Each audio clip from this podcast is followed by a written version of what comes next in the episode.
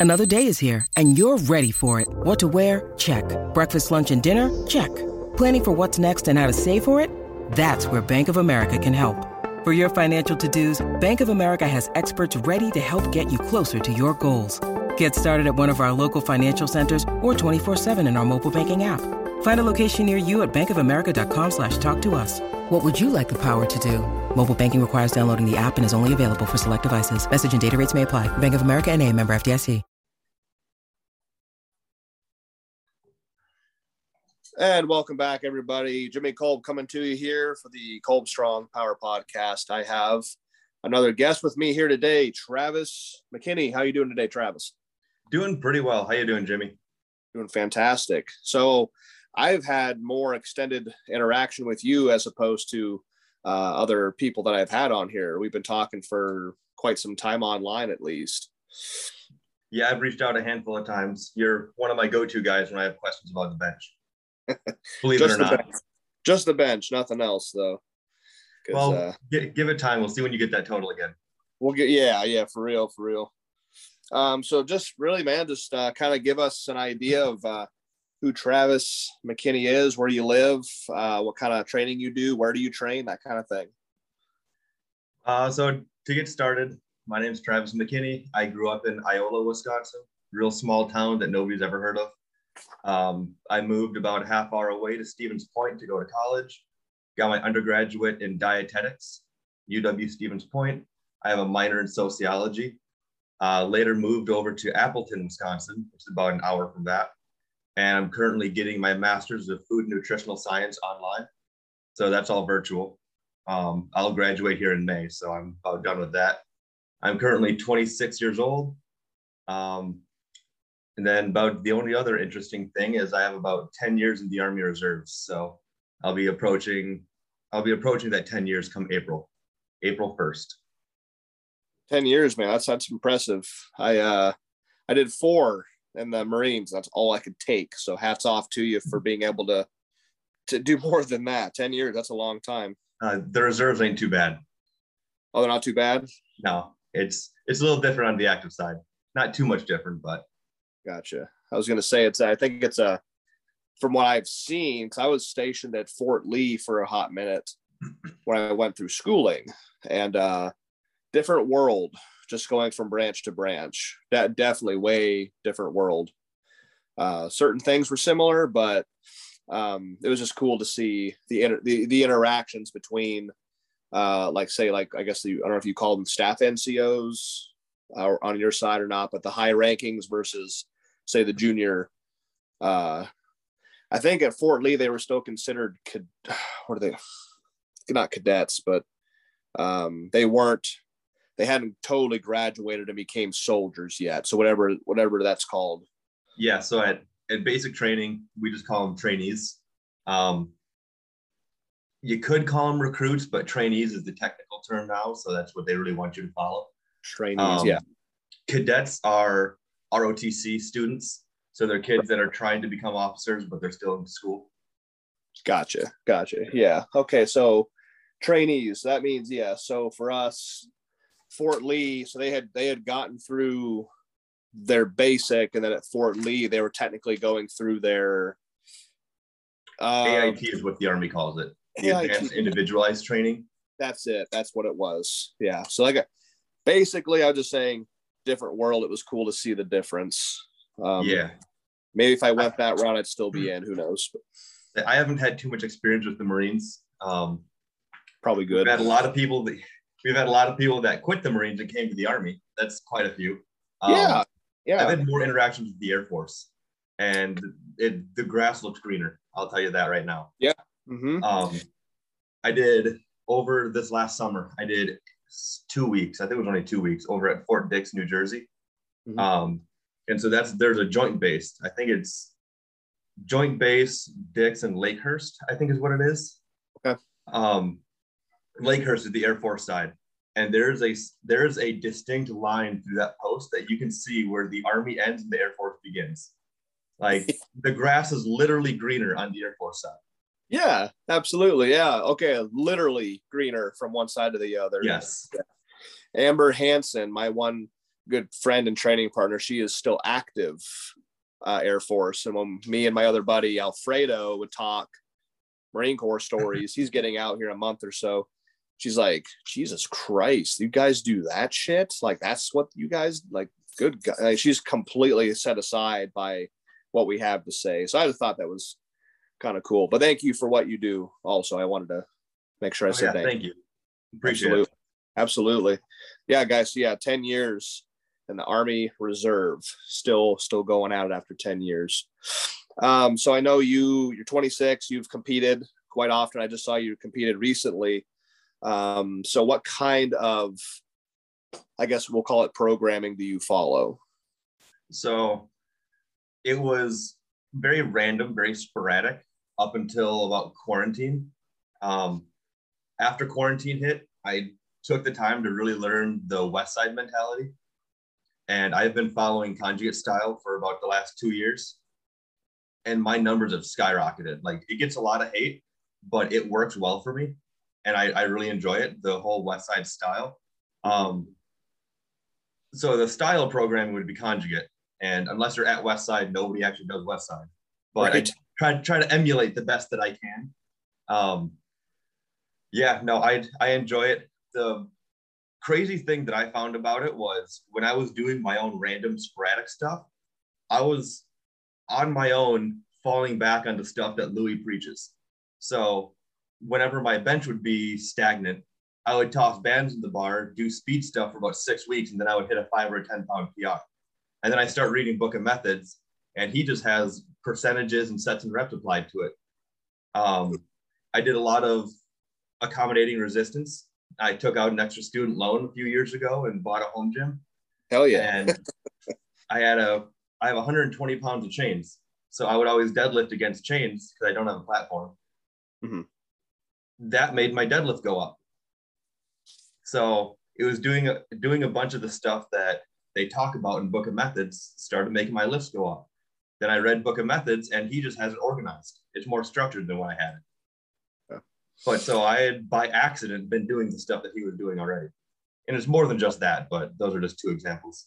Right. Yeah. No, I, I, I don't, I don't, you say it gets hate. It does get hate, but it also, it also produces and has produced some of the best athletes in the powerlifting realm that the world's ever seen. So hate it or not, it does work. Now, just for me, it, it didn't, it didn't work. I tried it uh, multiple times doing the dynamic effort, max effort, the, the pendulum waves on bench with the bands and the different bars and the percentages. I tried it to a T and it just didn't work for me. But I'm really glad to hear um, that you found use with it and it actually made you better.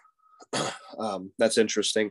Uh, I don't, I don't have a lot of people on here that follow conjugate and they kind of do their own thing. But then I see somebody like yourself who's putting up some pretty impressive numbers and you follow the conjugate style. So that's awesome. That's a good uh, I would say that one of the biggest errors that I see. So two things. One, people don't follow the percentages. So like their speed work, they might be doing speed work at or dynamic effort. I'll say they might be doing their dynamic effort with 50% and 25% resistance.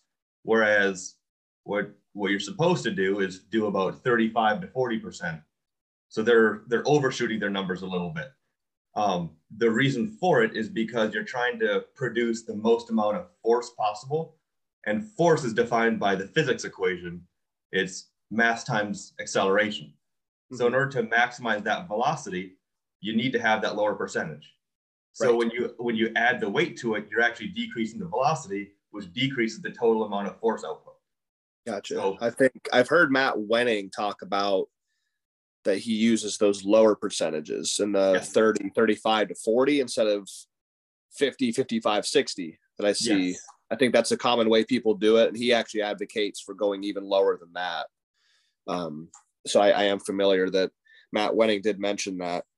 Um, I know the answer already, but for the audience, are you equipped or raw? So I actually flip flop back and forth. Um, lately, I've been equipped for about the last two years. Equipment is where I feel the most comfortable. That's where my home's always going to be.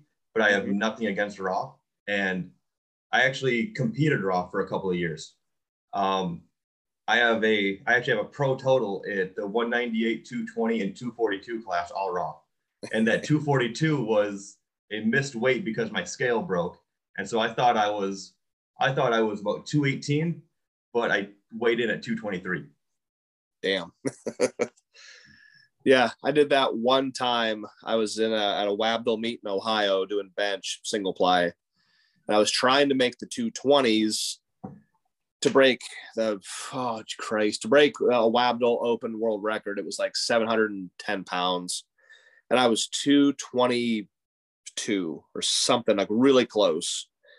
And instead of sweating, I wasn't a fan of like sweating it out, going to a sauna. So I stayed 242, and I ended up surpassing Jason Action Jackson Jackson's uh, equipped record instead, which is a more prestigious record to go for. So I was kind of fortunate that that I made that mistake.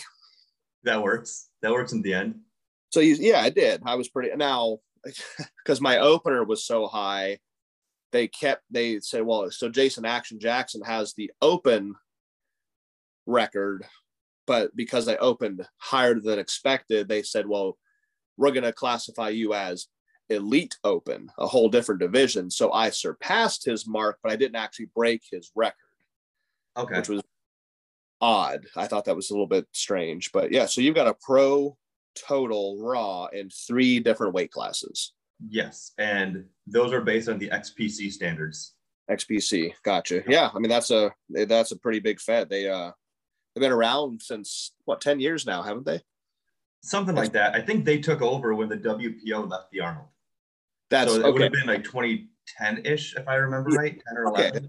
That's about right then. Yeah, whenever Karen Kidder went bankrupt or whatever the fuck happened. Yeah. Now that was 2007, but it took a, there was a couple years gap in there. Okay, So- gotcha. 07 was the last of the original WPOs. One of the the golden eras of the uh multiply world, in my opinion. It, I kind of wish I was a part of that. I'll be honest. was- like, that looks like it was fun.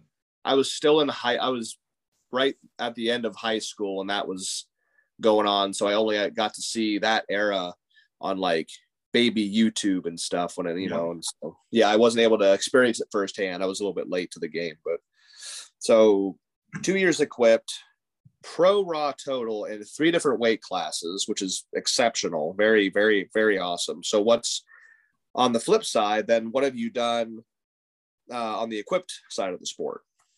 Um, so I've always flip flopped back and forth. Uh, when I was in, so when I was in high school, I started competing in 2010. When I was in high school, I did the USAPL stuff, and that was all single ply. I never really did raw with the USAPL, Mhm. um, and still don't have an interest in competing raw with sleeves. That just doesn't sound fun. No. If I'm going to go raw, I'm going to put wraps on. Um, get full advantage. Yes. Yes. So I did that. Um, I did that first. And then after I graduated high school and decided I didn't like walking out my squats, then I switched over to the whole raw stuff because I didn't have didn't have the training partners that I would need to continue with the equipment. Hmm So I figured raw is a way that it would lower barrier to entry and I'd be able to just compete. I'd be, actually be able to compete again. Did that until 2018 or 2016. 17, I bought my home gym and then got back into the equipment and I tried multiply again. Or actually, that was multiply for the first time. Tried multiply. Didn't work out too well. Um, I was training in my basement by myself.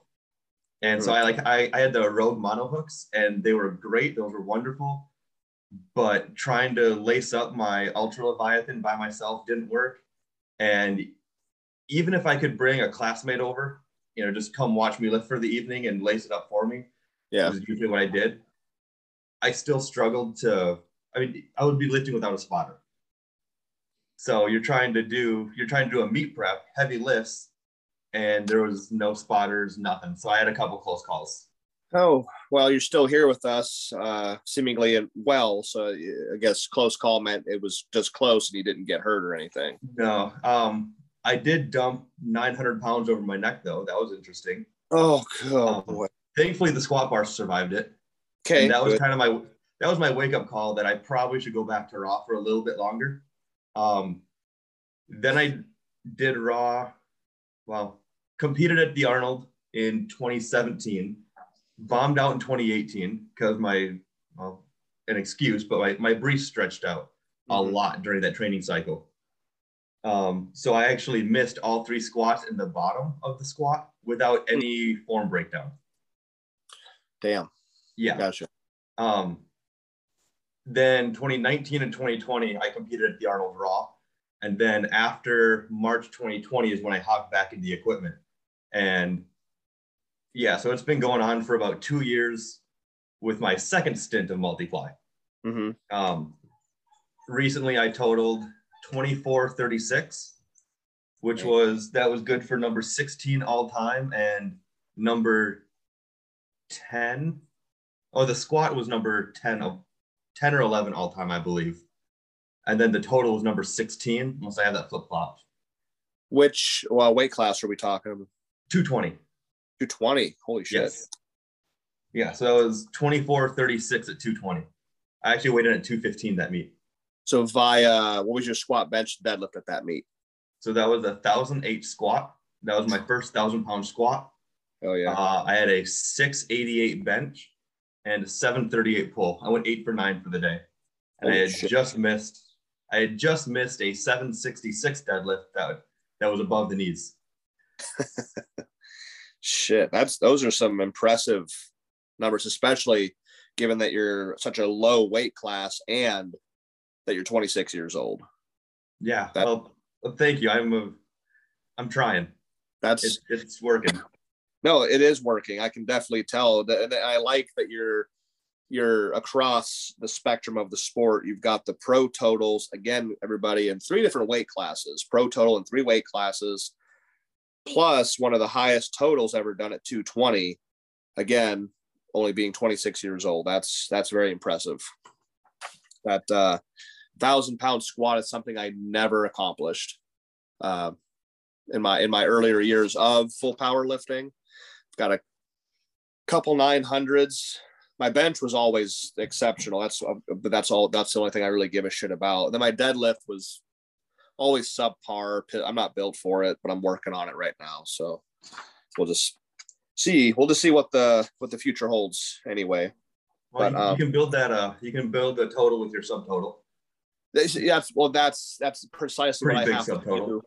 Yeah, yeah, for real. I I, I have to uh, I have to literally rely on the squat and bench because I know for a fact I cannot deadlift. I just I could maybe get good at it, but I'll never I'll never be world class because I, I'm not going to beat somebody who's built to do it. Right. See, that's you know I can get good at it, but somebody that's genetically born to deadlift, I will never beat that person because I'm just not born for for it. I was I was having this conversation the other day. I was having the conversation the other day with one of my friends. We were talking about so every once in a while we'll just brainstorm and come up with random scenarios. And I was I was talking about you trying to go uh, full power again. And I said it's going to be hilarious when he squats a thousand, benches eleven, and then pulls seven hundred. That's that's precisely what it's probably going to be because Yeah. that's it, it just that's just reality. My my goal my so I'll tell you my my actual goal right now because I think I've made it public on a couple of here and there. I've made it public, not really on the big platforms that I'm going back to full power eventually. As long my goal is just to be able to consistently be able to pull seven. That's it. I'm not going for 750 or for eight. If I happen to get up there, that'd be just bonus points. But as long as I can pull 700, no shit, that's that's all I need. I will go ham on the other two lifts, but I have to just face reality and just realize I cannot deadlift. So yes, that is exactly you're you're right on the money. Um, You have a grip issue? I never well for as I don't have I don't have small hands, but I don't have large hands. My problem is that from all the heavy benching and things, I've got very thick, Yes. normal sized hands. So they're not like overly small, but so uh, no, I've all I've never lost a deadlift competitively from grip. Okay. I just I just lose the deadlift because I just fucking suck at it. That's that's that's it.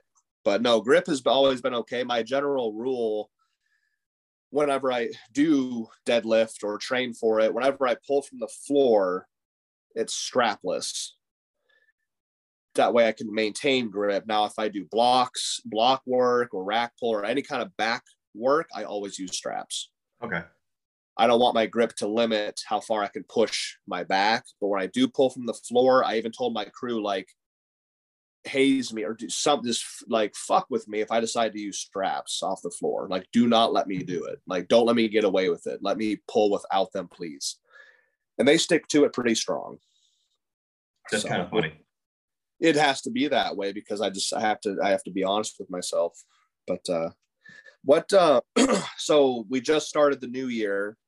So I'll, I'll ask what your current goals are. Let's say for this year, what's your current goals, and then what's by the time you're about my 10 years from now, what would be your like long term goals? So my goals, they change back and forth, but the one goal that has stayed consistent um, when I first started, when I got introduced to the competitions at 14, I made the the lifetime goal that if I could ever squat a thousand, bench 700, and deadlift 800, I would be happy and I gave myself till the 220 class because I was about a one, just a hair over 165 at the time, and that was 12 years ago. I was 14 when I said that, and so yeah. now I'm now I'm to the point where that's really really close. Uh huh. If I if I could reach those numbers, I'll be satisfied. Um. But so currently my currently my goal for 2022, um, I want to squat the APF national squat record um, so that's 1,030 set by Brian Carroll in 2009. Oh, shit. Yeah. um, so 1036 is the goal. Um, and I'd like to get the total record. I don't know if that'll happen this year, but that's on the radar. The total record, if I remember right, it's 2550 or 2556. Uh-huh. And I don't remember who that's set by. It might be Shawn Frankl. Um, yeah, yeah. Maybe. Because he, so Shawn set his, I think it was 2,700 at 220. He got that in the SPF. I'm going for the APF records. Oh, I see. Got it. Yep. Right. Um, so the, the 1036 squats kind of the short term. And then I want to bench 700 this year. Um, preferably a little into the 700, 720, 730 ish. Right. And then I just want to set a deadlift PR. So 750 ish if I could get those numbers, that'll put me upper 24s, maybe 25. I, with those, yeah, I think you would be very close to 2,500 because we got to make up about 70 pounds. No, I think you would be at 2,500 with those numbers. So okay. very, very, very within a stone's throw of your, what we'll call it the 2556 total. Okay. For the, for the APF. Very, now that's, you're right there. That's awesome. um, yeah, and then long long term goal, I want to get an all time world record. When I was younger, I always thought that was cool, and I, I thought that was cool, but not for me. And now I'm kind of close enough that now it's on the radar. And so the the squat record, the 220 squat record is 1100, and I got 1008 this year. Is that a Sam Byrd type record? That is a Sam Byrd type record. Ah, okay. um, yeah. And then Shawn Frankl has the total record at 2,700. Right.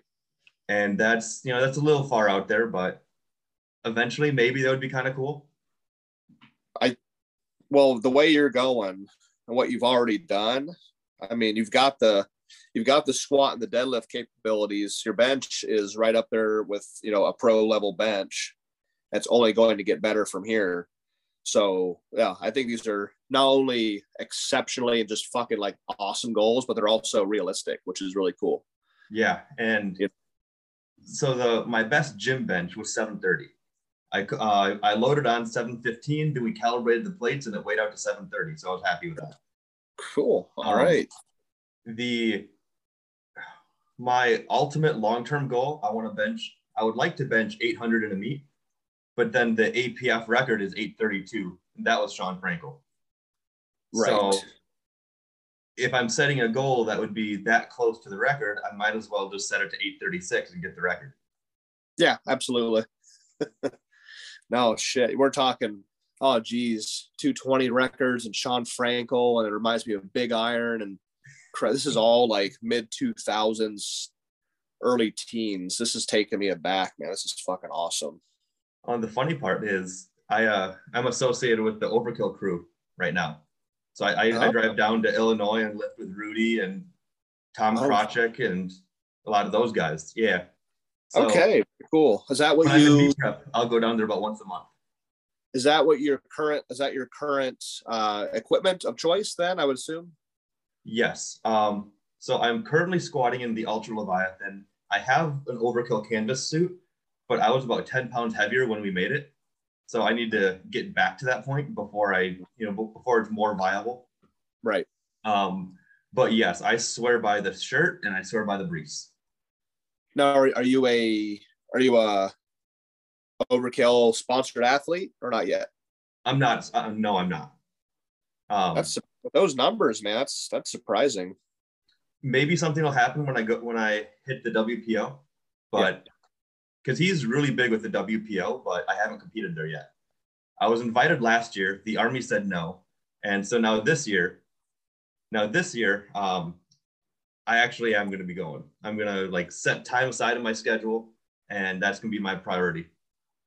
Got to save up those. Uh, do you guys have uh, in, in the reserve, I guess, side of it? Do you have? Um, God, I've been out for over a year. Um, the two two and a half days accumulative days off per month. No, how- um, so no, we don't. Um, but with, with our with our drill weekends, we can sign what's called an RST. And so and I forget what the acronym stands for, but an RST is basically you sign you sign the paperwork, you say I'm going to make up my drill date by doing these activities. Your first sergeant signs it, battalion commander signs it, and then you don't have to show up to drill for that month, but you do have to make up the activities. Uh, gotcha. So, and you're and you you do that. So you drill. It's once one weekend. Yep. Right. Okay. One then weekend. We have, then we have two weeks in the summer, our annual training. Oh, yes. And. And I'm currently in a spot where I have a little bit of control over my career, so that's nice. Uh, we don't. We typically don't mobilize as a unit. We mobilize individually, whereas other units, you know, they mobilize as a unit. So I have a little more freedom, but you know, sometimes command will come down and say, "Nope, we're all going to do the same activities, so screw off." yeah, man, mandatory fun day was a thing when I was uh, at Quantico. I about yeah. wanted to. I, I had blew a gasket. I'm like, mandatory fun day, and it's also on a weekend. Go fuck yourself. That was the work. That was the most dog shit. Fortunately, when I was working in the armory, my scheduling or lack of thereof, because I was at the mercy of everybody else. Yep you know, if these guys took out weapons Monday, they're coming back Friday, but they're not coming back till 11 o'clock at night.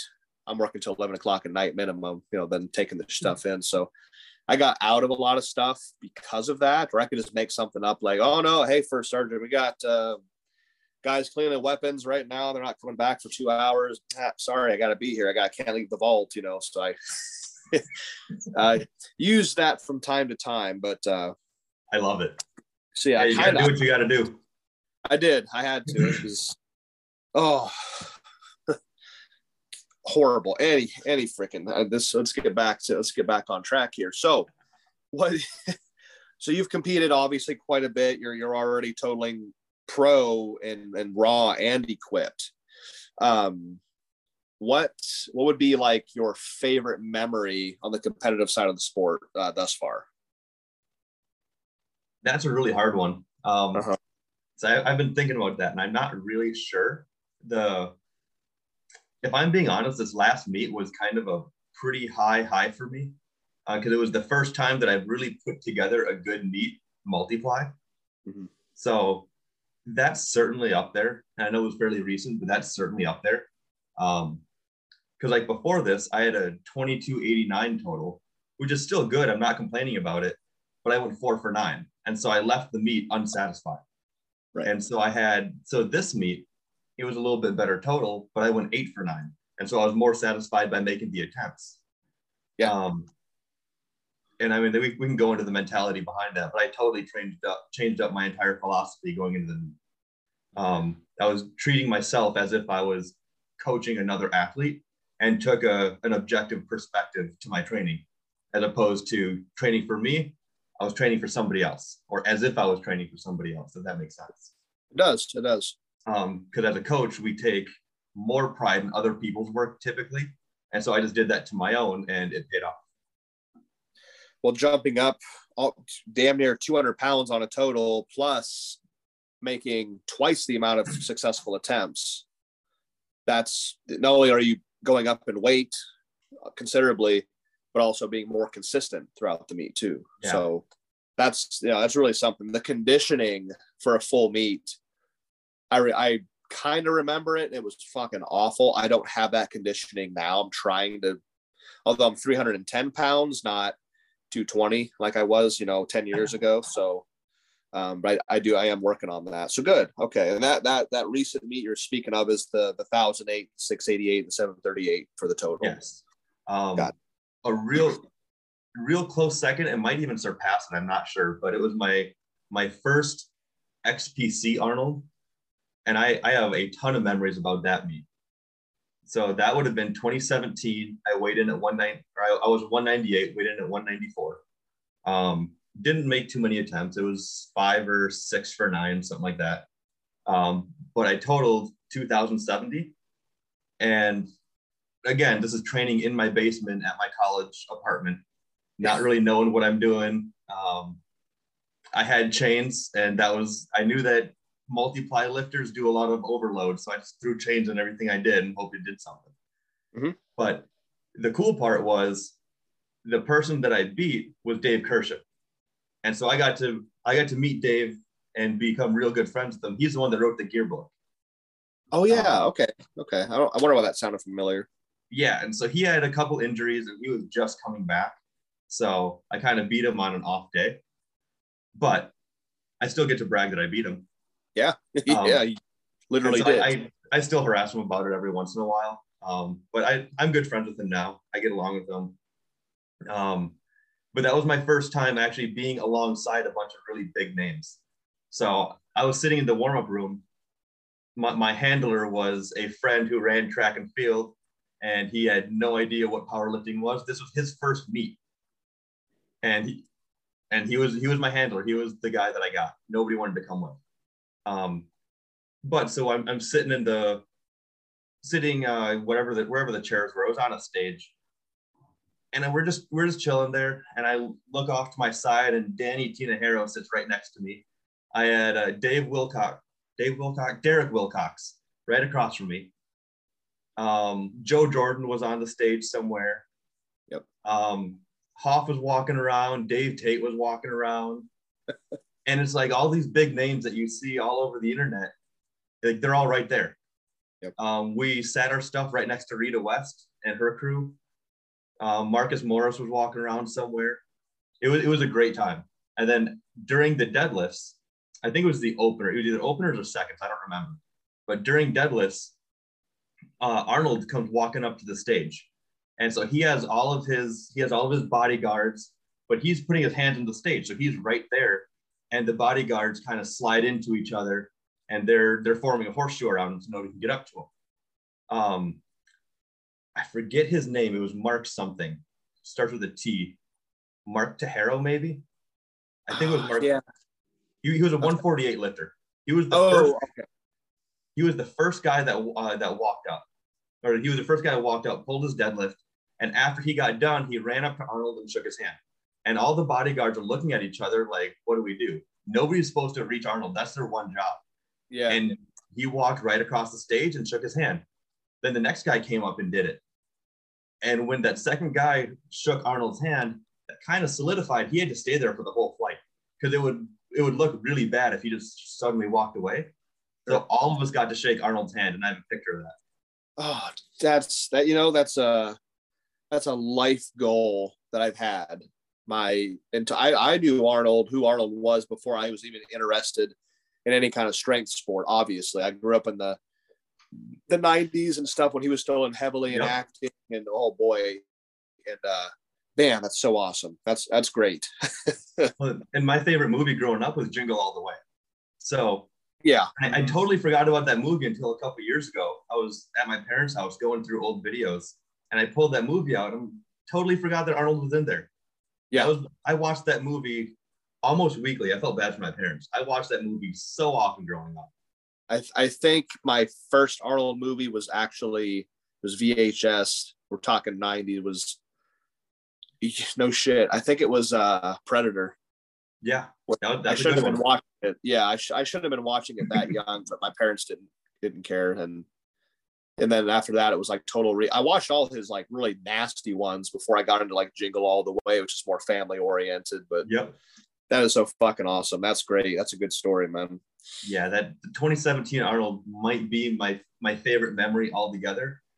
I had a lot of good memories when I went to the IPF Worlds, but not a lot of them stuck. I mean, I know it was a good time, but I don't remember as many pieces as that Arnold. Gotcha. Yeah.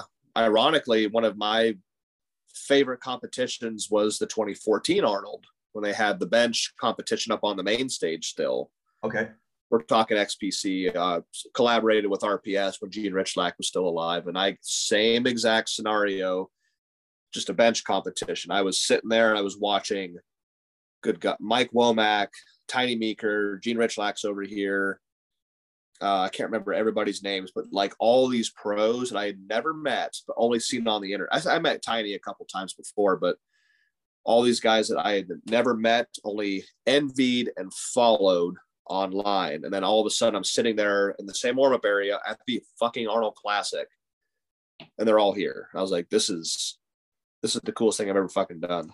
Yeah. So- Um, I got to meet Tiny a handful of different times at the Arnold, and I had con- so I had contacted him on social media a few different times, and then ran into him at the Arnold, and I've now I've ran into him three or four different years, and it was to the point where this 2020, I believe, was the last time I went. Yeah, the Corona Classic. I Yeah, walked I walked past him, and he called me out by first name, so it was Oh, kind of shit. fun. Yeah. that's awesome. Yeah, he's he's always a bundle of joy every time we run into him. He's always got a happy look on his face, and he's always positive, which I really He's a super nice guy. yeah i appreciate his his enthusiasm and his and his uh positive vibe he's always he's never Oh, uh debbie downer i've never had that experience with him so You want to talk about that? meaty hands? That guy has just the thickest hands I've ever seen. They're Yeah, he's- enormous. he's built his joints his wrists and his elbows are just like strong man sized gigantic like he could have easily been, i mean he's a little short for a strong man but he could have easily have done that and probably been pretty successful Oh yeah. he's got some thick fucking joints. but um, uh, you've, you've mentioned quite a few names already, but uh, I guess we'll kind of narrow it down to maybe your top three. But uh, who who do you look up to uh, in the sport of powerlifting? That's a hard one. That's a really hard one. Um, Yep. It, it changes periodically. I'll say that two the two people that were very influential, that were very influential to me um, when I was trying to learn form, equipped form. Um, Andrei Belyaev was a big one. So he, he's a Russian 198 deadlifter, but he has some of the best form I have ever seen. And so when I was I don't know, probably 20 or 21, and I realized that my form sucked and I need to really work on something, I would break out my phone by the time I got my first smartphone, actually. I would break out YouTube, search Andre's videos, and I would just watch it about 30 different times every time it was a deadlift day. And I would try to do the best I could to emulate. And if there was some issue that I had, whether it was flexibility or something, I would go work on that and then try to come back and watch his videos. He was a big one. And then Derek Wilcox, he was the other big one um, because he has probably the best squat form in the industry. Like if you go back and watch his videos, everything is spot on perfect. There's no flaws. And he was a guy at at one point, he still might have it, but he was a top five squatter at 181, 198, and 220 at the same time. That's that doesn't happen very often. no, he was his his total was his total wasn't the greatest, but his squat was just superb. I think he had a thousand pound squat at 198. That and that's a few years ago too, right? That was a little bit ways back. Yeah, he uh, he retired in 2017. So that oh. Arnold that I met him at was his last meet. Oh, I see. So he he, he sounds like he was pretty much ahead of his time in terms of those Very numbers. Yes. Yeah. Um, his bench was his bench was his bad point. Like that that sucked. I think he had a 530 bench multiply, mm-hmm. 560 maybe. Mm-hmm. Um, yeah. And so those two were very influential with squat and deadlift. Um, bench is hard because, like squat and deadlift, you can find somebody you can try to emulate the best you can. In equipment, like you're at the mercy of your gear. So you can do the best you can to find somebody and try to emulate, but at the end of the day, it's the gear is going to tell you what you can and can't do. Right. Um, so I didn't really have anybody for that. Um, uh-huh. I would reach out to people and ask questions, but not not so much the the visualization.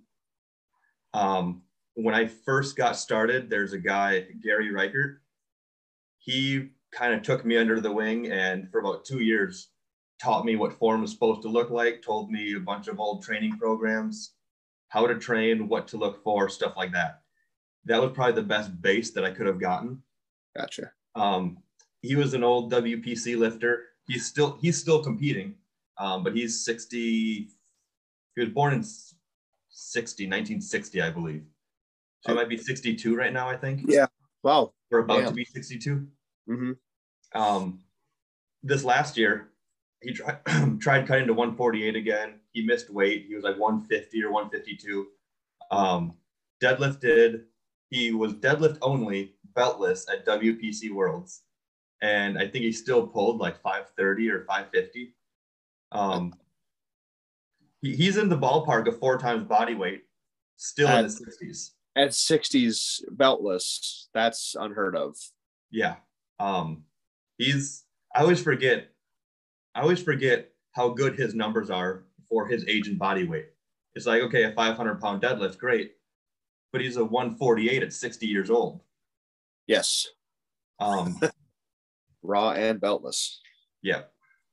That's pretty incredible.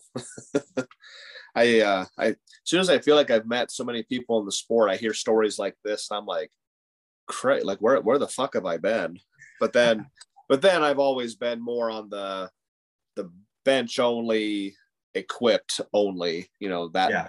that very niche uh side of the sport as opposed to the full power guys. I can name quite a few, but I've met a lot more of just the bench guys because that's what I that's what I've always wanted to be. So that's what I got most interested in. Well, especially on the heavyweight side, there's only a handful of people. You got 10 guys that are real prominent. Yep. Between yep. uh I mean Ryan Kennelly, uh, Tiny Meeker, and Rob Luyando kind of dominated back when you were growing up and that's yeah i was fortunate enough when i when i joined team mhp i was with mhp for three years between 12 to 15 uh, 2012 to 2015 i was with mhp so i got exposed to like joe mazza quite a bit rob luyando. Kennelly was not on the team when i joined. He had he had parted ways. But joe then Mazza's the guy that people forget about. He and is, that's that's so surprising because he is such still such a well maybe not currently but his marks are still so prominent in the sport. I don't know any other person. I i, I don't know if anybody else has done this but joe mazza simultaneously held the raw single ply and multiply records. Same time. I, I think he's the only one. I know people have done raw and multiply. Like yes. Rita West had the squat had the squat record for a while, raw and multiply. Yep. Um, I don't know if anybody has done all three. I, I can't I, name anybody. To my knowledge, he's the only one. I mean, maybe somebody had done each one individually at some point in their career, but to hold all three at the same time, this is what Travis is talking about. Joe Mazza has was benching at 165, almost 500 raw. 485, sure. if I remember right. 480. Okay, so very close to five. Over like 630 or 640 single ply at 165, and then yep. over 700 multiply at 165, all at the same time. If I remember right, it was it was either 480 or 485 raw. He had a 635 single ply bench and 705 multiply. There you go. yeah, and I, I, think, and I know the bench has been surpassed uh, a couple times by a, I think a Russian did it one. I don't know, but the single ply, I'm pretty damn sure is still there. The multiply, I'm not as sure about. That may or may not have been surpassed. I think it's been broken. Okay, so uh, the only other guy who I could say was as close to that as possible would be like Scott Mendelson when he held yeah. the all-time raw and the all-time equipped which again, I, I, don't think that's ever been done since Scott Mendelson even. So yeah, very, very, very fortunate to have met. Um, but but then again, those are bench guys, and I've met them. So that's right. you know that's my the, my side of the sport. I've been very very fortunate to have uh, extended interactions with those two. Well, nowadays with Raw blowing up so much, it's probably not going to happen again. Probably not. Very few and far between. Yeah, I think the likelihood of that happening is is I mean, I'll again, I, say I'm the, the bench guy, I know bench, but then I don't, I don't know every single weight class, you know, where the raw and equip numbers are for all the lower weight classes. But I think you're, I think you're right. I don't know if that'll happen. Um, unless one of the, say the, the, the top 181 raw bencher decides to do single ply meet and then surpass the single ply. I, I mean, anything could happen, but right. We, we shall see what time beholds. uh, how what's how long? I guess I this is a question for earlier. How long have you been lifting weights? Period. Like you're 26. When did you pick up your first weight? Um, kind of a trick question. So I started. I officially started lifting on a regular basis in 2007. Um, yeah, I think it was 2007. It was either six or seven, but I think 07 because it was we had a, a weightlifting unit in gym class in sixth grade um, and it was the the end of sixth grade and after that after we had that unit that was kind of the graduation point now you're old enough you can use the school weight room on your own time gotcha so that was kind of when it started um, the competitive aspect to it i had my first official meet in 2010 but we had a, a middle school record board and so I had a family member who was just a little bit older than I was. He had the squat record. And then a kid that we were not a very big fan of did some half football squat, broke his record. And I made I made it my goal to get that record back.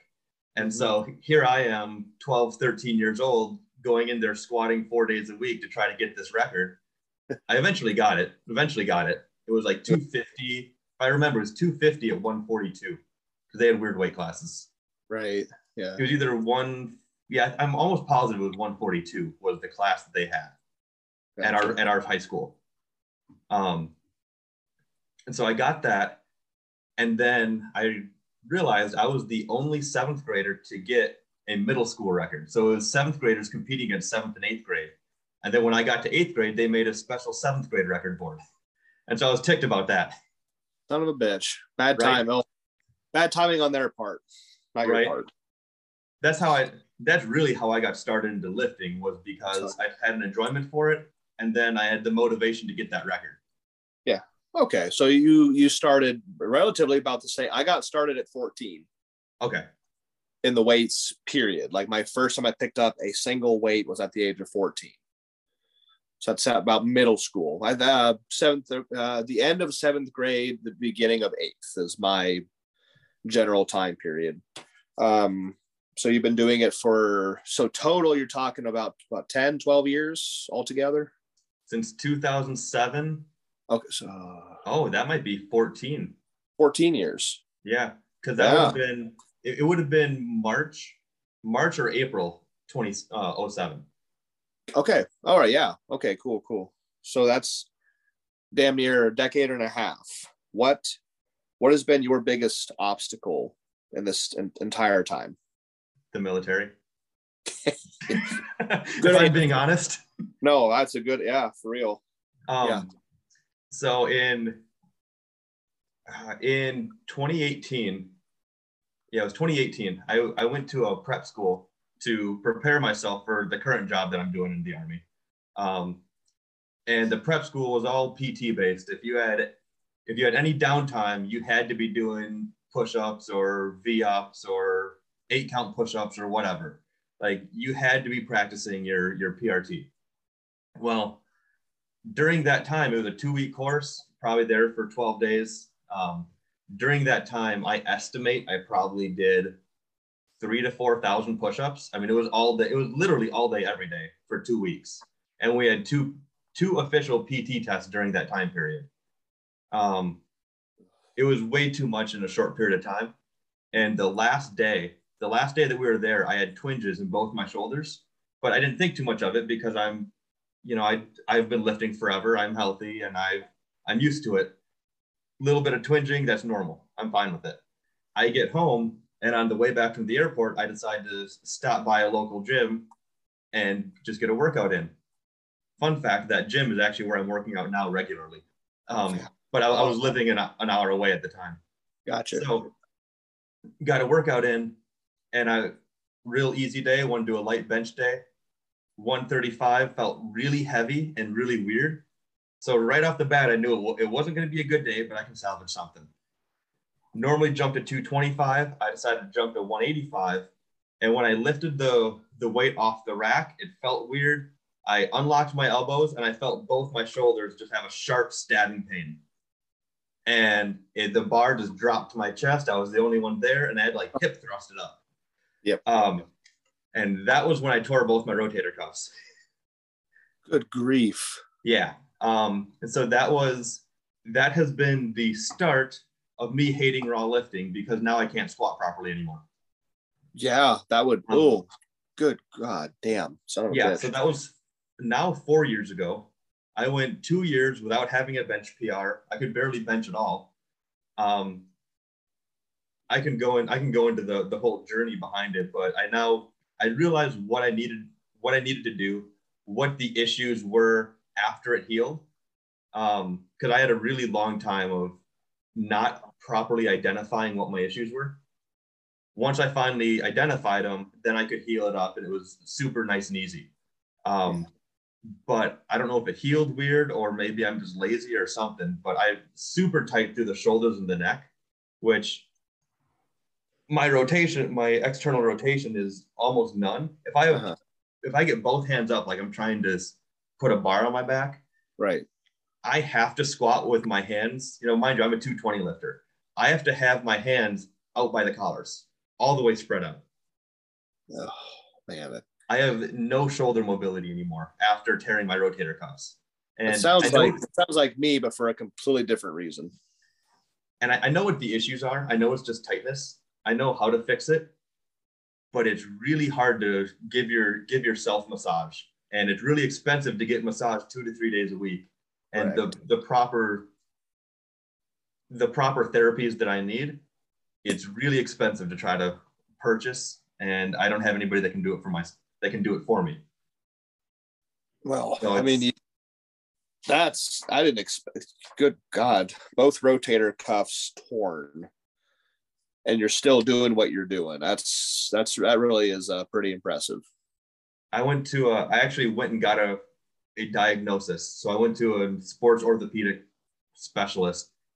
Um, they said that I tore my labrum, but labrum, to my understanding, labrum is cartilage and cartilage doesn't heal. You have to have surgery. Mhm.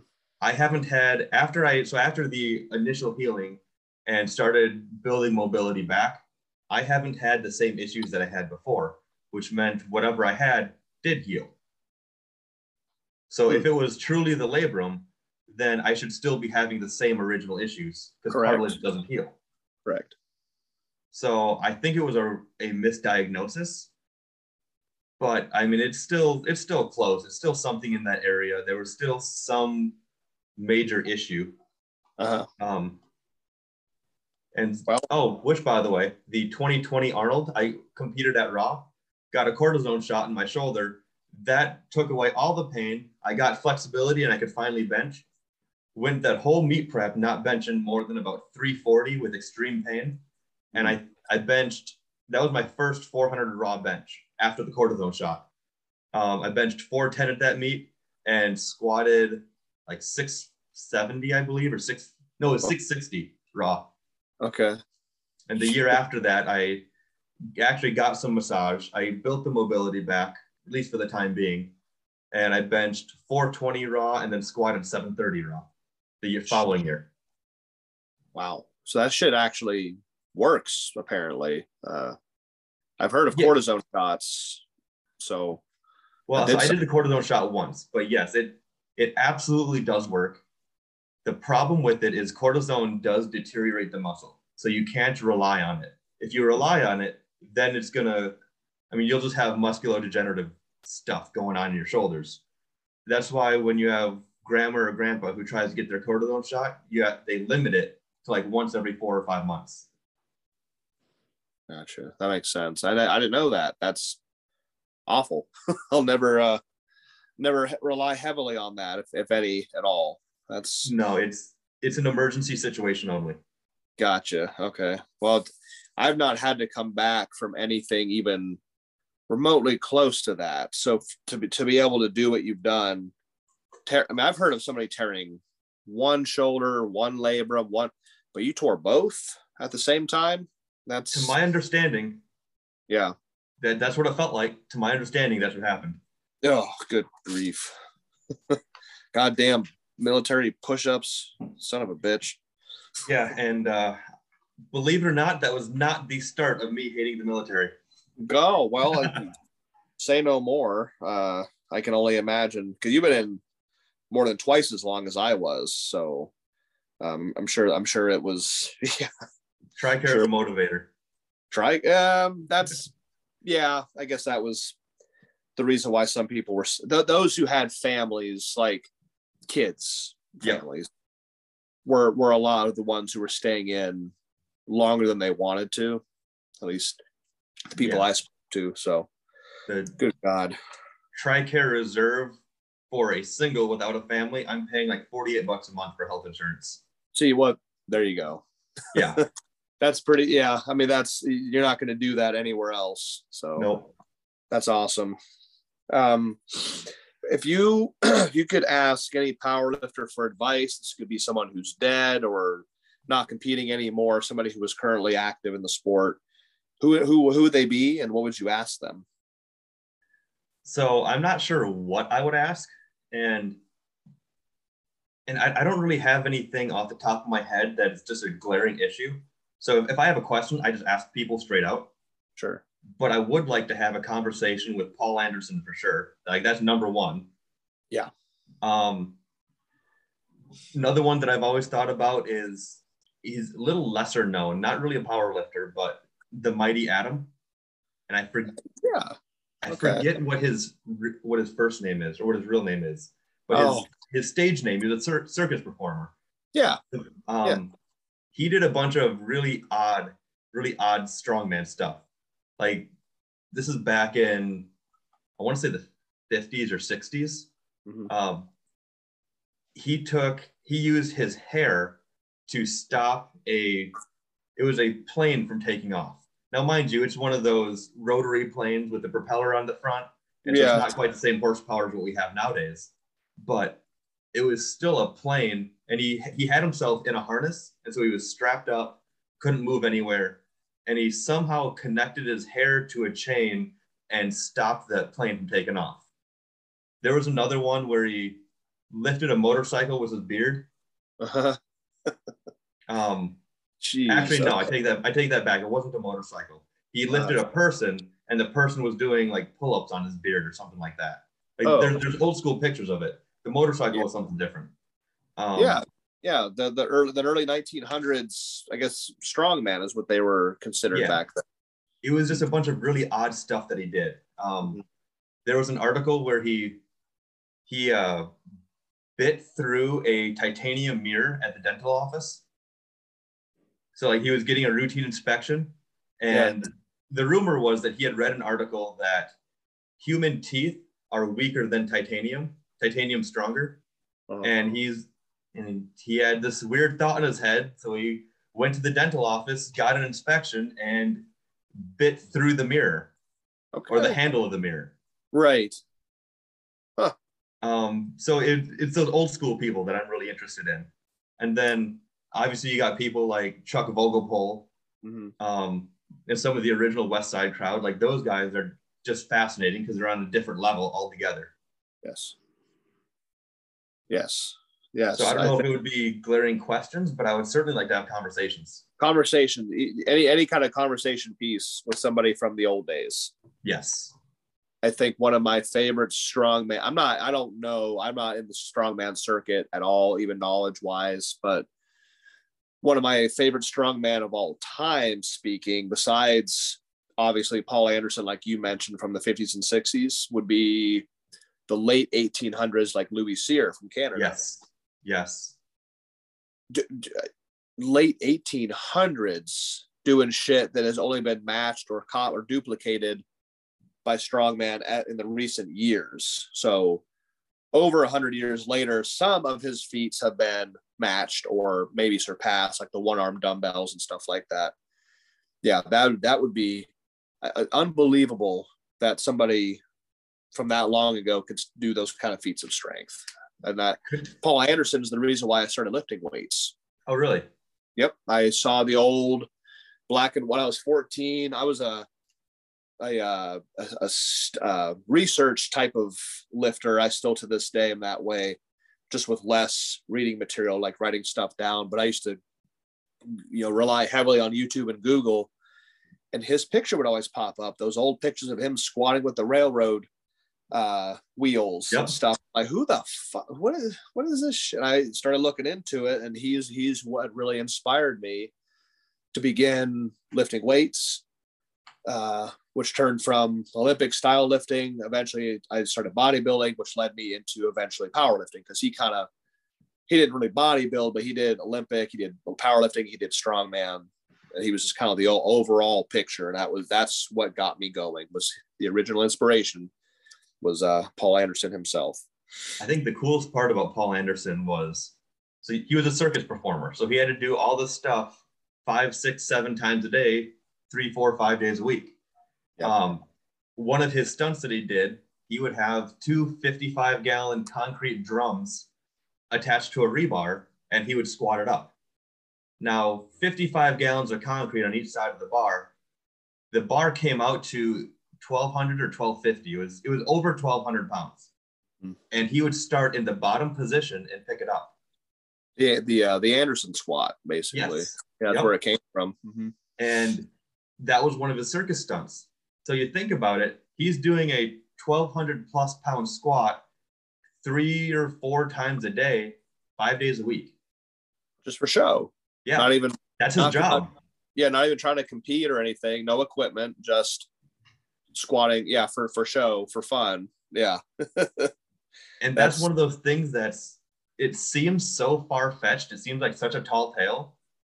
I'd like to confirm it, like see if it was actually true, like see what the what that concrete drum actually was, what it actually weighed out to. But they still have his old equipment. Like It's- they, he, it's recent enough. You can still go to his house.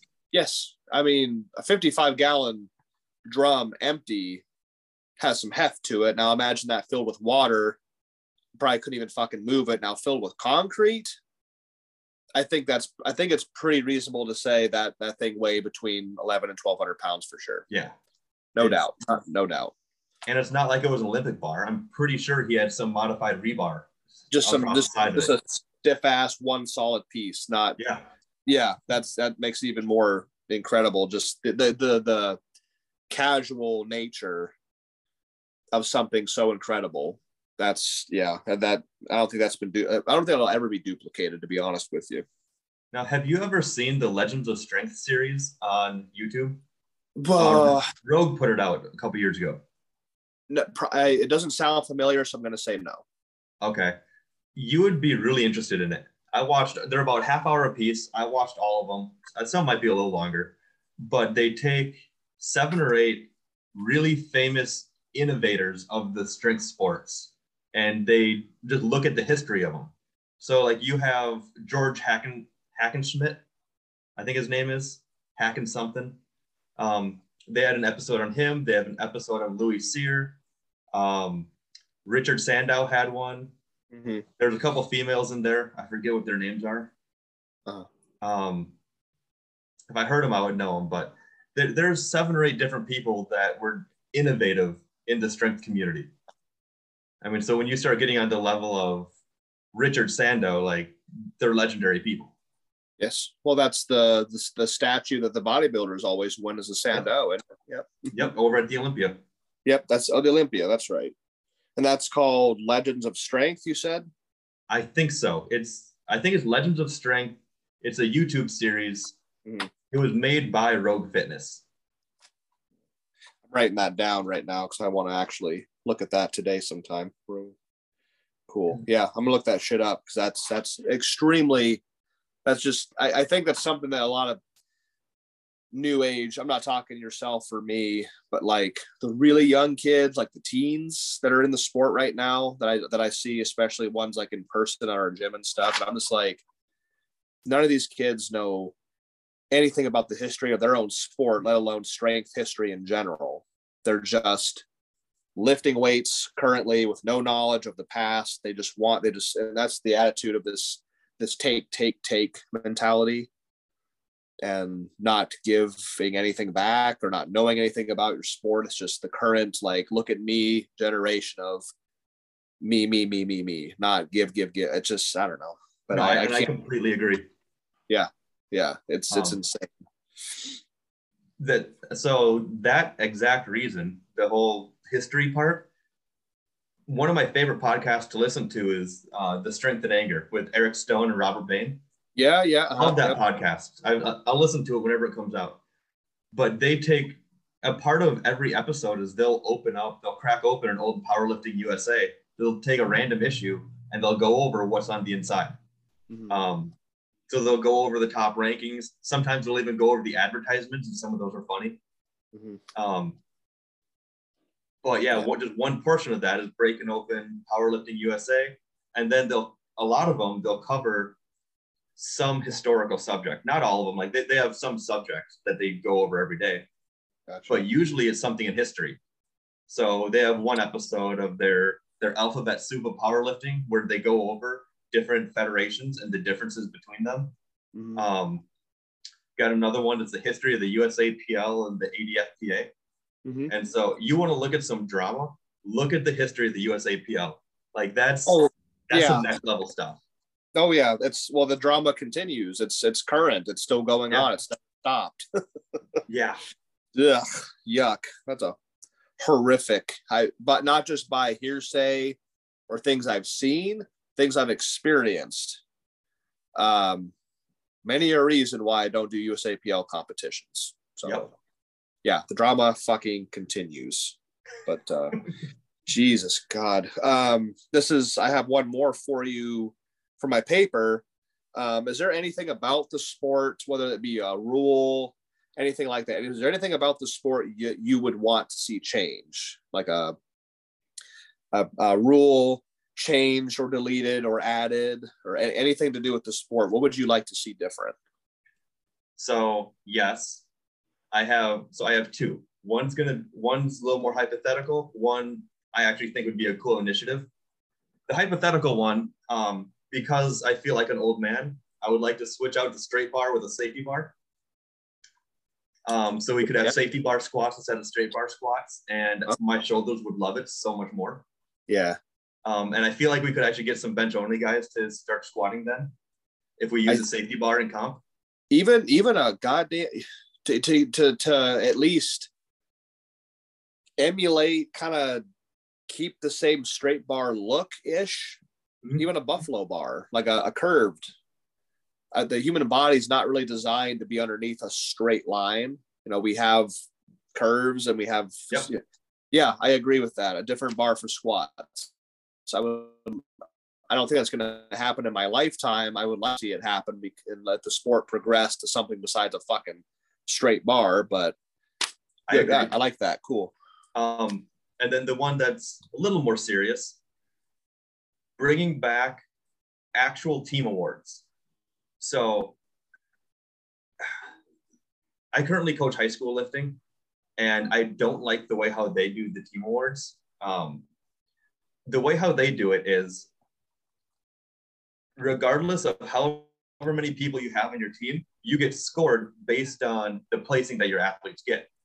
So you have an advantage to having more people. If you have 20 people on your team and all 20 of them, you know, say you have one for every weight class and all of them score third place, you will cumulatively do better than a team that has maybe four first place or five first place or whatever. Sound right at all. It's it's a strength in numbers thing.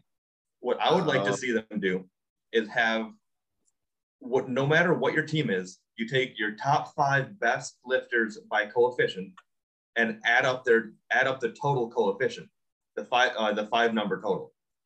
Mhm. So whether it's Wilks or Dots or Glossbrenner or Schwartz or whatever formula you want to use, your top five best lifters by formula, add up that five that five number total, and that would determine the winner of the team, the Yeah. team winners. That's how, and I think that's how that used to be done. That's how I remember it being done.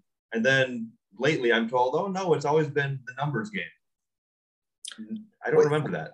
No, that doesn't make what. That's a that, that, that doesn't make it doesn't seem that kind of. I would be discouraged from doing a team effort if purely if well that that team over there's got uh, hell I don't know fifty people we've got half that or we got twenty we don't stand a chance in hell why even bother if it's a numbers game it doesn't make any fucking sense Well, so the team that I coach, we typically get five or six lifters. I think the most we've had is eight lifters at a meet. Whereas we have neighboring schools where powerlifting is their school program. Like uh-huh. above football, they're they're powerlifting schools. So they'll send 40 or 50 kids to a meet Oh. and they get credit for all those lifters. And as long as you make a total, you get at least one point. So yeah, so that's not that's not. I mean, I I can understand if their angle is just getting people interested. Like, hey, team we can. award's different though. Yeah. Yeah. To me, That- a team award is that's that's different than just getting your total or getting Mhm. people to show up to the meet. If you're, So- if you're going for a team total, I, I like your coefficient idea. Yeah, That way you can find who's cumulatively, you know, cumulatively the best team based on best lifter. correct. That's it. Yeah, that's that. That shocks me that it's that it's that way right now. Anyway, They're just the, just the numbers game. That doesn't make any fucking sense. And I think that's how the IPF does it. Oh, really? I'm almost positive that's how the IPF does it. I would not be shocked coming from the IPF. Motherfucking. I could go down. I don't want to go down that rabbit hole of.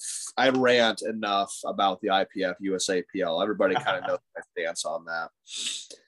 Cool, cool. That's awesome. That's I've never heard that answer. That's that's actually pretty interesting. I'm, I, that's I've never had that answer on any podcast I've ever had. Oh, really? Uh, I, I, I, didn't, I didn't even really know that before either. That's a new piece of information I didn't. I wasn't even aware of. Okay. God damn, that's cool.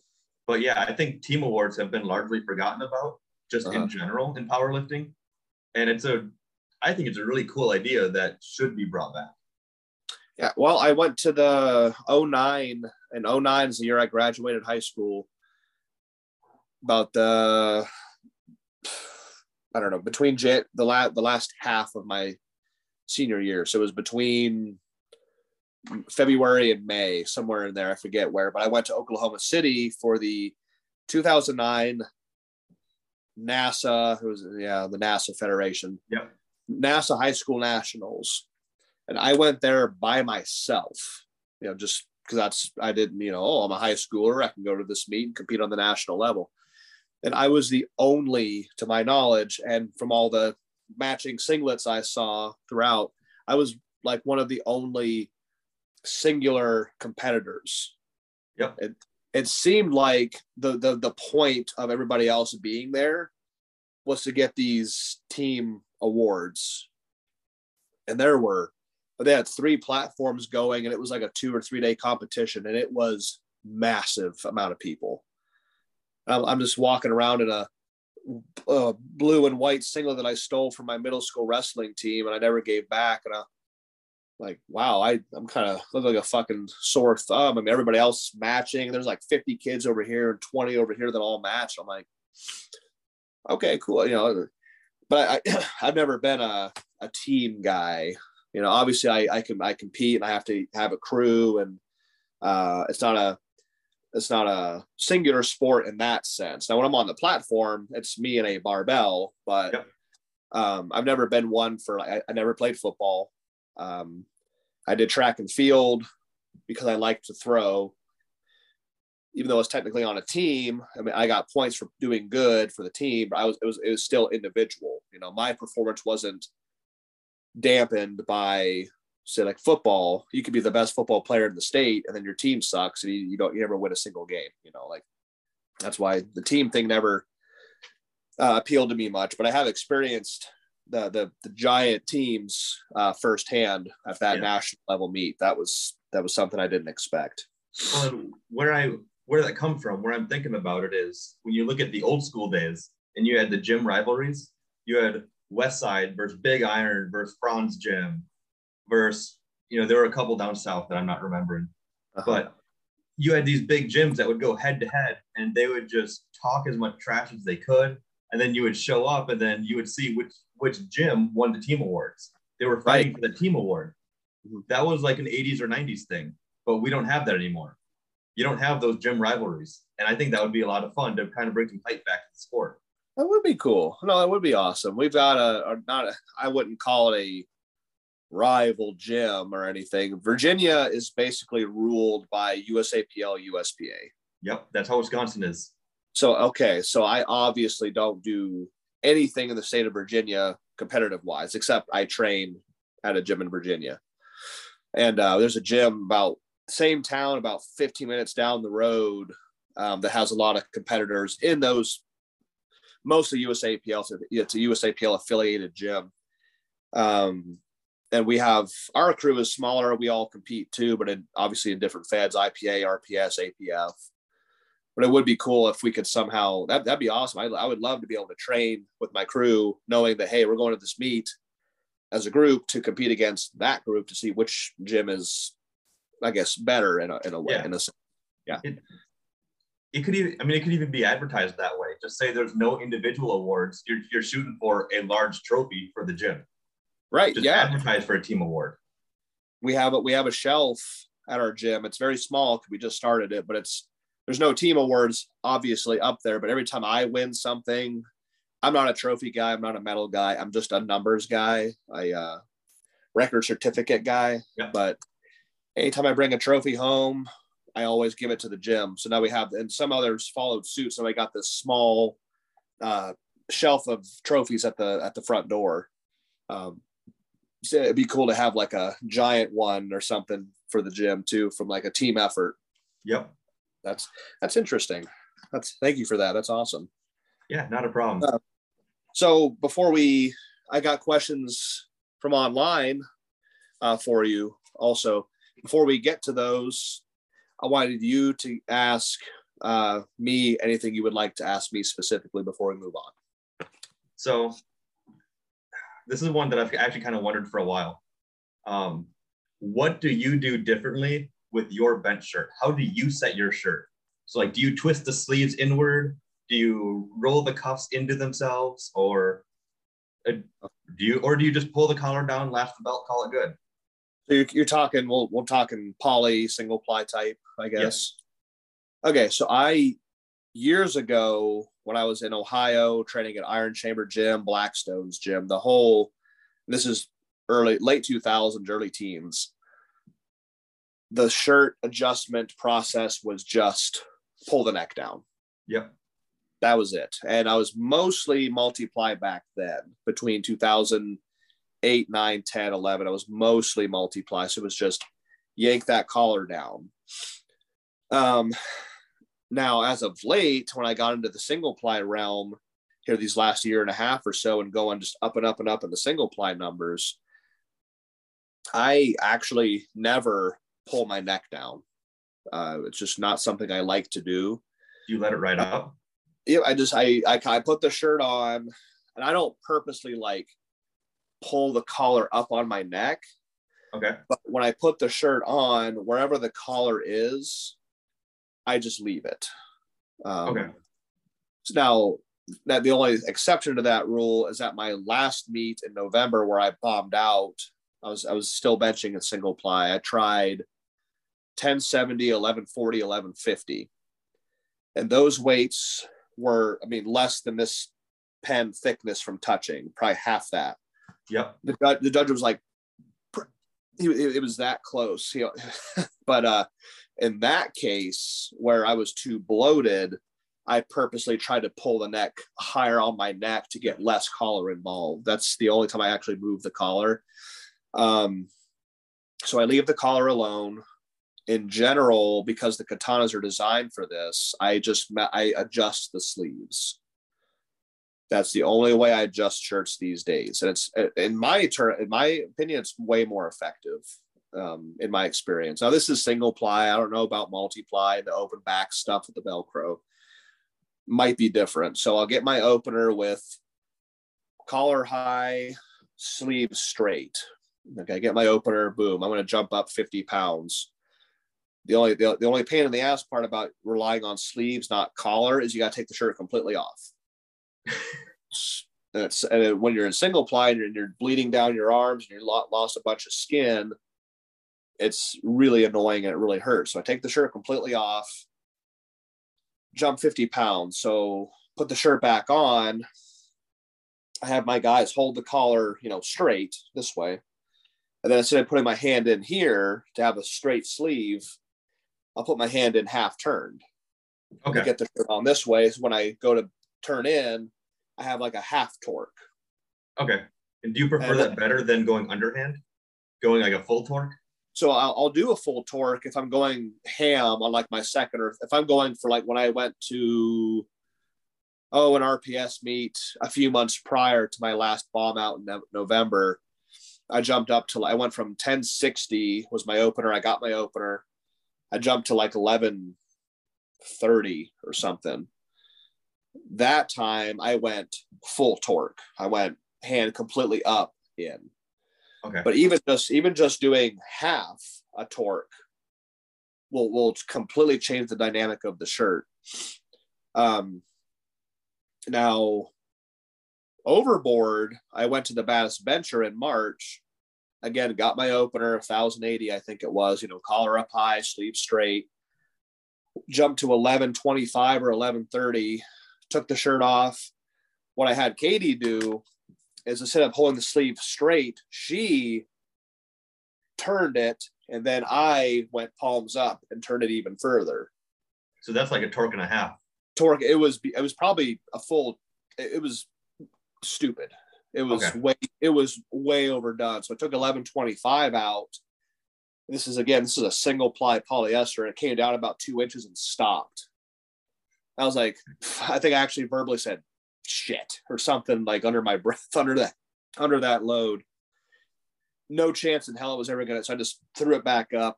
Shit. So I had to take the shirt off and untorque it. So um yeah, as far as like rolling the sleeves, um, I've only ever rolled a sleeve up in an effort to keep the sleeve off my elbow. Okay. Uh multiply, that's totally not an issue at all. I've done that almost all the time. Single ply, I had one issue. I was at a WABDL meet. I was that that that meet where I was going to beat Jason Action Jackson. I benched eight ten or eight fifteen or something to surpass him, but I had rolled my sleeve up just a one turn, Okay. keep it off my elbow. They didn't. The judges didn't like that. They they gave me a two to one fail, but then Gus Rethwisch, who was there, came up and was like, he put his fingers in there and he was like, well, clearly it's not that tight. This isn't helping him at all.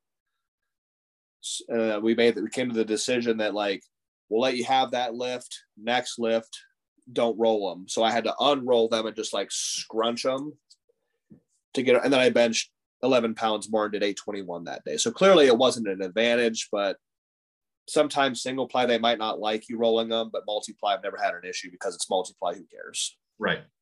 Have you ever tried rolling it inward, like like uh, pinching it over and then having the shirt flipped inside out, and then you roll the shirt onto you instead of sliding it up? No, no, that I've not done that, not once. It's Okay. it, it seems I no, it, it sounds kind of similar to like when you put knee sleeves on.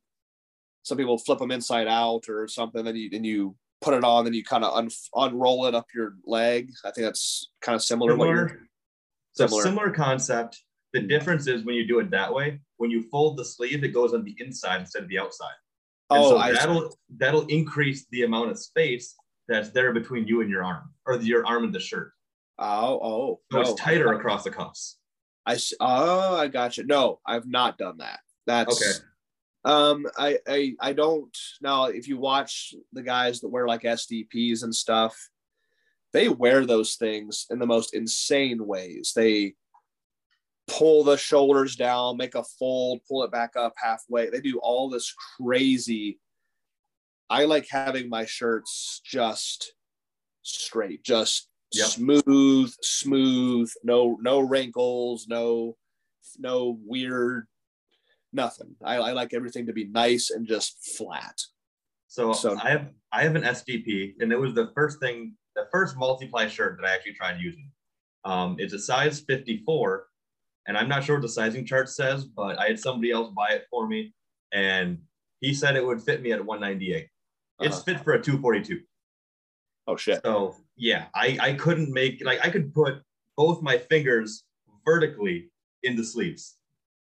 It was it was a big deal. So I actually had to roll this. I had to flip the shirt inside out and roll them inside. I think like three different times so I could get a tight fit around my elbow. Um, and I still would miss it at the top.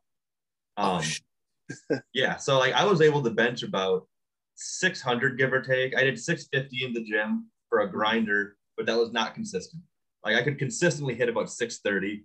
Um, and then I think I bombed out with that shirt once at with about 630 or 626 or whatever it comes out to. Gotcha. Dang. Yeah, that's yeah, uh, that's nuts to me. I've I mean I use overkill now and I don't have any of those same issues. yeah, I mean I, I never ever ever do I steer anybody. I've said it multiple times and I've said it for years. I never would recommend and I'm not an Inzer guy. I'm sponsored by Anderson Powerlifting. That's Yep. Titan distributor, but Yep. somebody asks my opinion, I'm like, I if you if you value your money, I'm talking like Scotty Kilmer here. If you value your money, do not invest in that money pit of a shirt. SDPs and stuff. I mean, they they're very popular. I get it. They they're easy to learn. I think um, they're stretchy. So they got lots of rebound, but it's it's such a fucking joke when ends are. If you look at their, I actually did a a, ben- a bench critique where I actually pulled up the the article for the SDP, and it said I, I underlined it and it said like never stretches out, retains memory, uh, used for countless meets and countless workouts. And I'm like that is that is literally like a bad fucking joke because it's almost like a meme in powerlifting how quickly those things wear out. So I never, I've never, I've only experienced one SD or not even STP. I bought a first generation Phenom, just the oh, Okay. Phenom with the little triangle right here, nothing else on it, not the crazy ones, just the run of the mill two ply. That's real old school. Really, I mean, I'm talking 2010 or 2011, like way. I was in high school still. I bought one with my Subway money. I think those shirts are from the early 2000s. Yeah, I it, it can't. Yeah, so I bought a double ply one. Actually, it was closed back. I cut it up the back myself with a pair of scissors. First workout, it was amazing. I popped up like a 680 or something. My first workout, like full range. Like, holy shit! I can't wait till next weekend. Next weekend, it was fucking done. I was like, "Is there a switch?" I thought someone flipped a switch on it or something. It wasn't working. It just, it just, I, I stretched it out the first workout. So Yep. yeah, not not much more experience than that. That's all I needed to not invest and just kind of go with something else. See, and that's opposite. That's why I like the overkill, is Mhm. because I have used so I've used my overkill stuff countless times over the last couple of years, and it does not stretch. There's a little bit where it you have to break in the fibers. Yeah. And so there's that little break-in period. But after that, like it's good to go. Um, and I've I've taken my equipment to Rudy directly, and I've I've watched him as he stretches the stuff out. The amount of stretch that that equipment has doesn't look possible. I mean, we're talking like a three-inch chest plate that can stretch out to 18 inches before it rips. Good God. Um, yeah, it's it is absolutely ridiculous how that gear works. Yeah. Um, yeah, I have only good things to say about it, about overkill. Um, Inzer, I can go back and forth on. I get that they're tried and true. They're kind of what everybody uses, and so they have the reputation going for them. Sure. But I've heard that their reputation's kind of going down the last few years. Um, Yes. And as far as single ply goes, I think Titan might be king. I mean, I it's very hard to compete with Titan in the single ply market. Right. Um, multiply, I'm not sure if they perform the same way. Um, I, I have I've seen I've seen people perform better in Inzer multiply than Titan multiply. Let's um, yes. And actually, the, the pair of briefs that I had stretch out on me were an original boss from you know a, a while back. Right. They were new, but it was 2015 or 2016 ish. Gotcha. Um, but single ply, like nobody competes against Titan. Yeah, I I like to tell people that until somebody can surpass my 1120 single ply bench, I can say I can take it to the bank that the Titan Katana is still the greatest single ply shirt out there. Yeah, Uh, um, certainly doesn't. There's no other single ply equipment that has the volume of lifters as a katana does. Correct. Um, Yeah. And I think what really impresses me about it, about the katana, is how much stress you can put on that chest plate and it doesn't rip. Yes. Yep. I I've not had one blow out on me my entire I anything can happen. I've seen F6s blow down the middle. Um, obviously SDPs I've seen left and right blow out bolts from Inzer.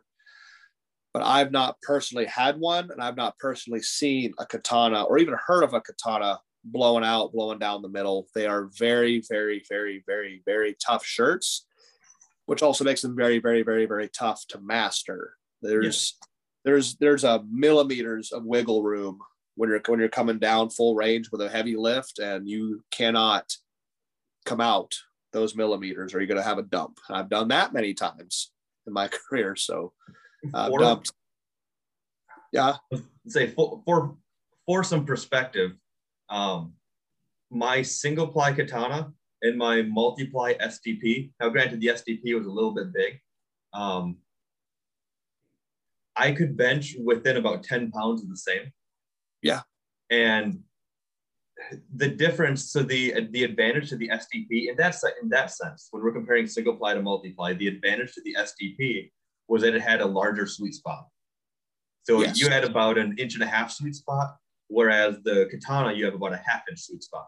Yep. Yeah. Correct. Yes, So you really have to be dialed in for that katana. Yeah. Um, and I, I have not had a tight SDP. I don't know how it works, um, but I have had some pretty tight katanas, and I've gotten 200, at least 200 pounds of overload of carryover from my katanas. Yep. yes. I mean, I remember being in high school. I had a, a 340 max raw bench, and I was benching 550 in the gym with my katana, and that Yeah. was without training, without anybody showing me what to do.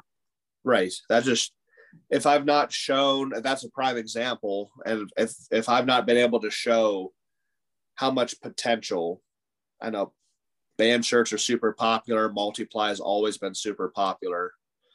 But the the amount of potential that one single layer of polyester truly has, if I've not been able to show that you know earlier last year, then I never I don't think it's ever gonna come to surface. Um, to me it's the it's the structural integrity like it's it's how much pressure that material can withhold and the fact that katanas don't rip i've seen them so i've seen them burst up at the shoulders a couple times I've Yeah. never seen them burst into on the side. Oh, and when Right. when it's at the shoulder, it's just a hole that appears. So you have Yes. to be careful. You can still use the shirt.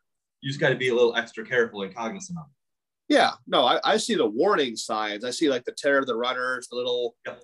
fiber, little fuzzies here and there on the chest, on the shoulders up here. And I'm like, okay, it's getting to the end of its life. Because I, I mean, if now if you wore one that was big, that would never happen. But when you wear them so damn small, which is how single ply works the best, when you stretch that that far, it's eventually going to have those things happen. That's just nothing Yeah. lasts forever. So that that's that's very common. But yeah, I'm I've I've been using katanas since I was 19. So I have like 12 years of experience just in katanas. Um, up until these four months ago when I started getting into the the band shirts. Um, yeah, katanas are the only shirts I've ever competed with. Yeah, well, my my first 600 pound bench was a single ply Rage X that I bought when I was 18. I wasn't Okay. sponsored with anybody yet, so there you go. But besides that, and the denim benches I did in my, in my teen years, every other competitive bench has always been some form of a Titan katana. My entire life, so good, good, good for a change. Uh, my next Now- meet's not going to be Have you ever have you ever reinforced the stitching on the collar? I know that there were some people with old material SDPs that, or actually it might have been the newer material that didn't last. I don't remember.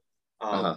But with SDPs, there were people that would reinforce the collar. They would take the stitching and stitch the collar into the chest plate a second time, and just go over back and forth. right. Um, because so SDP released a newer collar, a and more enhanced collar that was so strong that it would actually pull apart from the chest plate. And so you could, I I had one. I did 550 to a three board, and first rep it pulled apart. Like there was a good one inch hole Just to a three board. to a three board, Shit. and it, and it was a big shirt on me too. It's not like it was tight. So Yeah. I've heard a lot of the a lot of the top level guys, um, like eight, nine hundred thousand pound benchers, those guys would either reinforce it multiple times Mhm. or they would just go with the lower the lower end SDP. They just wouldn't buy the the upgraded one.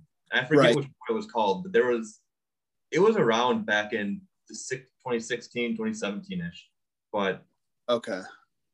Yeah. I'm not uh, sure if it's on the website or not. There, the Inzer has a lot of stuff that never hits the website. Well, they're- they're 10 years they're- late. yeah. No, they're very, they're very shady. And this is information I got from uh, an individual where in Texas, if you go to visit Anderson Powerlifting, for instance, very friendly, open door. I mean, call ahead to make sure you know they're coming. You know, they'll bring you in, bring you into the warehouse, you know, show you everything.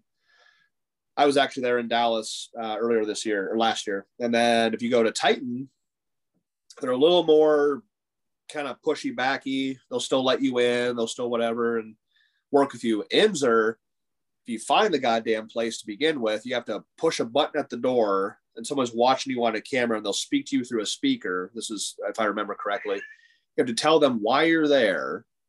They'll buzz you in to this tiny little rinky dink room and they'll bring equipment out to you in this room and fit you and stuff. They won't let you see the back. They won't see, let you see the warehouse. They're very, very like secretive and That's super sketchy. It That's kinda weird. It is weird. I'm just like, but I, that's just, I've not experienced that personally. That's just secondhand knowledge. Yeah. Um, but it's just funny but when, when the Westside guys, when I was there with Ryan Kennelly and Tiny Meeker two years ago, when the Westside guys themselves are telling us, we wish we were not the gym itself. We wish we were not sponsored with Inzer anymore. Like their own guys, because Louie will come in with like 10 SDPs brand new. Here you guys go. There's 10, you know. Then he'll come back a week later. How those shirts? They're like, they're fucking shit. They're garbage, Louie. when the, when so when Westside themselves when that when their own guys are like we don't want to be sponsored with them anymore so that I think that really speaks on how in recent years how far they've declined in quality yeah. As far as it, shirts I don't know about their suits but like especially their shirts and their poly material now sleeves and wraps belts from what I hear are good but as far as shirts are concerned ugh, fucking garbage. And that's coming from Westside Barbell. So that's that really says something. Um, so I want to ask you questions from online. These All right. are Um, people Can we take a five minute break real quick? we can. Okay. All right. So again, we have a, a few questions from uh, some fans off of uh, the Instagram there. So This will be exciting. this is uh this one's pretty uh obvious who it is. I don't, I don't have the names, but this one says, "Who is your favorite spotter and why is it Bane?" so obviously it has to be Robert Bain. Uh huh. It has to be. Um, another fun little fun little fact. Whenever I compete, I put my team name down as Robert Bain's fan club. There you go. Yep. Bain's just a cool guy. I enjoy him. He is the back spotter at the WPO for for those of you that are unaware. Uh, he is at probably the first, if not the only person that has taken spotting down to a science. He'll break it down and tell you exactly what to do, how to place yourself, where your arms need to be placed. Uh, he, he will physically move you while you're on the platform and tell you where, where you need to be. Yep. He's next level spotting right there. I, I think the WPO would be the only place in the competitive world where I'd be comfortable showing up with either none of my crew members or one of because like obviously the WPO bench bash is in Florida end of March and like not my entire crew can't come down to Florida. But they're so damn good that I'd feel very safe just being there with like say like one person if they can make it down for the middle handoff, even even without that. If Bane was just there doing the middle handoff, I'd feel completely at safe because of uh, the, the performances that they do. So Bain is out of Lombard, Illinois. He's Oh, so if you ever want to compete at a place that he's at, um, Laura flies him out to go to Cincinnati, and he's him and his crew spot over at the Pro Am a lot. Um, right. Yeah, I went to the north of the border. Yes. Yep. They're I there that. I trained bench with him uh, the the night before the north of the border. Yep. And then uh, he's if he's if he's available, it's not every meet, but usually he's over at the two XL meets too, in Lombard, Illinois. Eric Gotcha. Stone's meets. Yep. Okay, So he, Uh, he trains out of two XL on a regular basis. I see. I wonder why. I thought he was from Ohio when I saw him at Laura's. I'm like, oh, you must be from around here. I didn't know that she flies him in like that. Yeah, no, he's he's good enough. He's well known enough that him and his crew go to big level meets and will spot and load. and I can tell why because their their spotting is pretty legendary. And like I said, the only place I would go without my crew and still feel safe would be where him and his guys are. So that's awesome. He actually has an entry in the in the gear book by David Kirshen. He has an Yeah? entry how to spot. Good. That that that that is that should be a thing. Like Yeah. you should. Yes, I think that's that's he's pioneering the art of spotting, which is awesome. Let's see what we got here. Another individual asked, or yeah, asked, but uh, describe your ultimate lifting day Ultimate lifting day. or perfect day. Yeah, just like what would be your perfect day as far as training goes in your whole day? That's a really hard one. Um, I generally find more enjoyment out of the people. It's not necessarily the lifting itself. So it'd come down to who I'm actually training with, um, Hmm. which is why I actually take time to go travel. I'll I'll drive a couple of hours to go for a training session. Um, I actually did that yesterday. Came back last night. Um, yeah, I don't know. It comes down to the people. Okay. It doesn't necessarily mean that I have to hit a PR. That would be icing on the cake. Mhm. But if there would be a cool, like a good, cool group of people, preferably some of the older crowd from the early 2000s or even 90s, you know, just get to meet them, have a conversation. We all go train at some nice gym. I don't know. I think that would be kind of cool. That would, that would definitely be up there. that's I had a friend named Chris Brakowski, and he was very, very entwined with the uh, the animal company, the company Animal that does, and uh, he would travel to these different ABC Animal Barbell Club events, um, all over Ohio, Pennsylvania, West Virginia, and he took me with him, and we go to these badass fucking gyms. Some of the most hardcore gyms in the state or the country. Even one of them was one of the top ten ranked hardest, most hardcore gyms in the country. It was called the Bodybuilders Gym in Akron, Ohio. Um, and oftentimes one of the pros would show up like uh, McGrath or the house, um, and they'd work out with us. So we'd have this big group of guys all in animal shirts working out at a hardcore fucking gym. And then we go out to eat afterwards.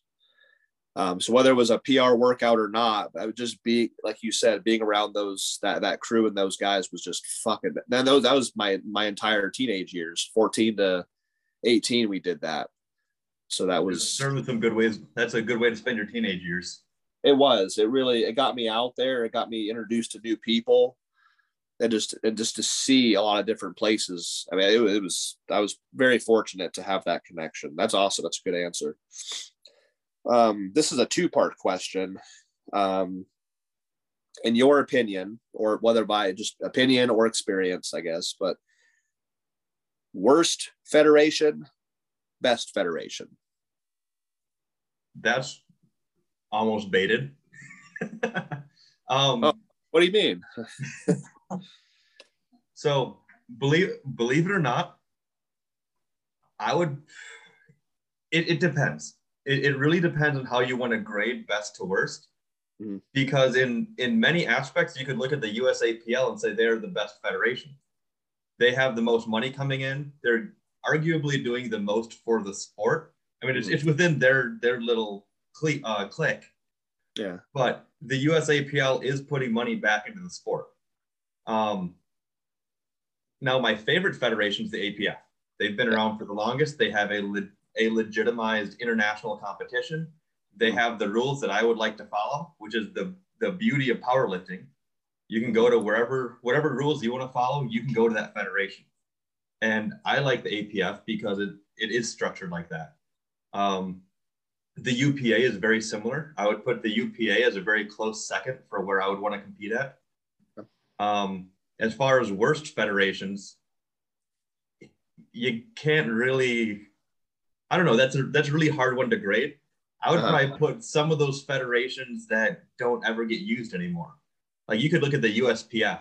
USPF oh. has two meets a year. Yeah. I mean, they're not really a thing anymore. Um, I've heard really bad things about NASA, but I've never competed there. Oh, I have.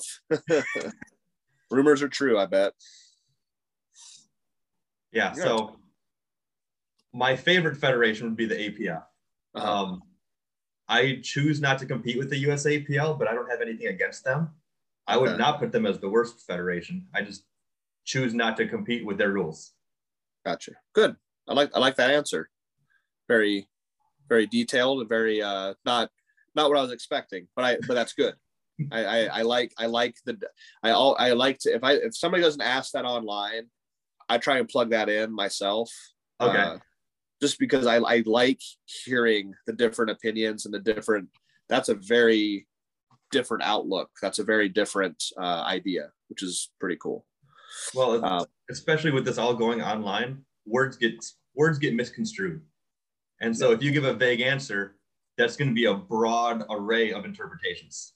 And so I'm, I'm trying to be a little more detailed a little more specific about what i'm trying to say.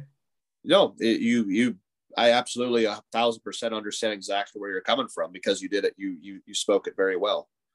Um, so, something that people probably don't know is I'm I actually passed the practical and the written exam to get my USAPL referee card. Um, yeah, I'm gonna I'm gonna work on APF. I'm gonna work on APF, but those meets aren't as local for me. Right. So USAPL is all over the place, and mm. I support powerlifting as a whole. I'm not preferential towards a federation. So I'm going to volunteer at meets and I'm kind of tired of spotting and loading. I'm tired of hauling plates all day. So if I can yeah. sit in a judge's chair, I'll do that. I'm going to be at the meets regardless. Well, hey, that's, you know, everybody listening, giving back to the sport. Prime, prime example right there. That's, I'm a huge proponent of that. That's no, that needs to, that's another thing about the younger crowd that I just don't see a lot of is that giving back. It's that what I mentioned earlier was that take, take, take. Yep. Give nothing back. If I'm going to meet I'm in the warm up area, whether it's my meet or somebody I'm there helping, I, I try to do a few things. I try to help some, I find the one guy who's there by himself, offer a hand. You Need your shirt set, you know, hand off. Do you have anybody hand it off to on the platform? Do you want me to do it? Cool. Or uh, run the monolift, Yeah. uh, load plates, eh, just help anybody in any way possible. Go fetch water or coffee for the, some of the judges if, if they need it. Um, give back to the sport. I feel That's- the exact same way. that's awesome. That needs to happen. That that just that's just part of that's what the sport needs. But that, and like you mentioned, the USAPL put money back into it, doing good things. Um, as I mean- much as I hate them, but you are mentioning that they are doing that, and that's true. And you can't really knock their pro series. That's kind of a cool idea. They have a legitimate pro card and they're giving back, I think, $200,000 of prize money. Awesome. I mean, it's, you, you can't knock what they're doing, but you can knock the rules and the politics behind it.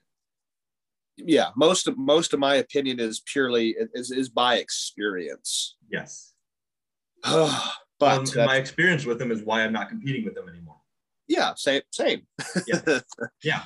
uh, I always I joke I like to oh I, I partly am serious but I always say that it is if they would just pay me 140 bucks oddly specific number but if they would pay me 140 bucks I would never bash them publicly or uh, you know internet wise again that that 140 bucks they made me pay because I have an IPF world record Yeah. uh, that I had to pay for 140 bucks for for to in order to take the drug test to keep the record, which I think is yes, true story. That had 09 bench nationals. Ask anybody who was there uh, that broke a world record.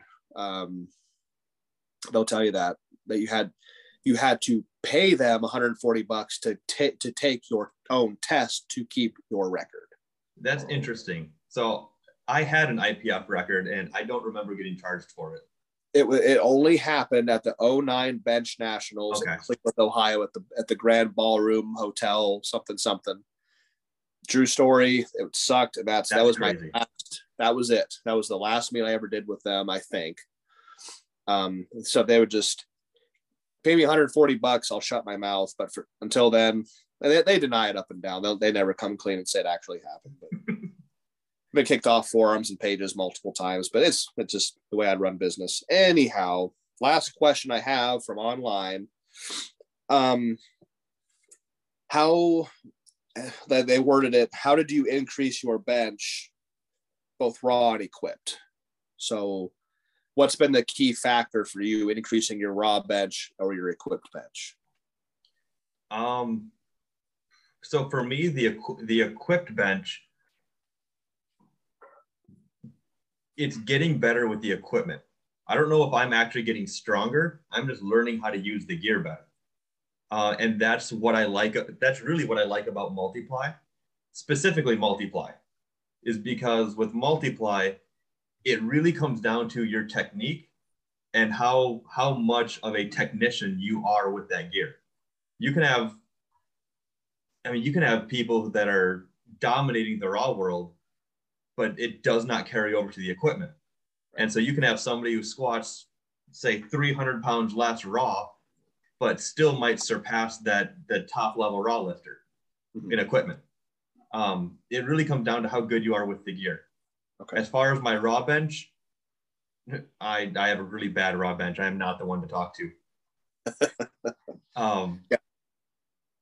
yeah no i, I don't know I'm, I'm not good at the raw bench so Okay. I, my best advice would be to figure out where your weak point is and address that if you're weak at the lockout get more triceps if you're weak at the chest maybe do more speed stuff more pause stuff Hmm. but or look at your back. Maybe you have a weak back. Yes. but it's it's addressing the individual. Where's your weak point? And then how to how to fight through that weak point.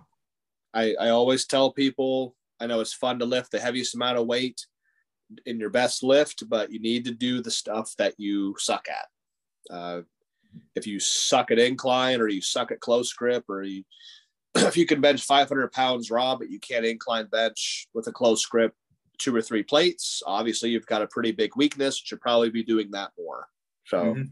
yes i like the answer that's great so do you want to leave the audience with anything else before we wrap this thing up Oh boy. You know what? No, I'm I'm gonna I'm just gonna leave them. You like it? I like Yep. that. I'm Uh, just gonna leave them. If they, if they want to reach out, they can reach out to me. there you Screw go. Uh, Every last one of them. I don't know if you do this. Again, I came from a different world, but uh, Army, uh, were you a drill sergeant or anything like that? Yes. So that's what I've been doing since 2019. 20. Okay. Do you have a frog voice or anything like that? I do not know. So the, the army does it a little bit differently.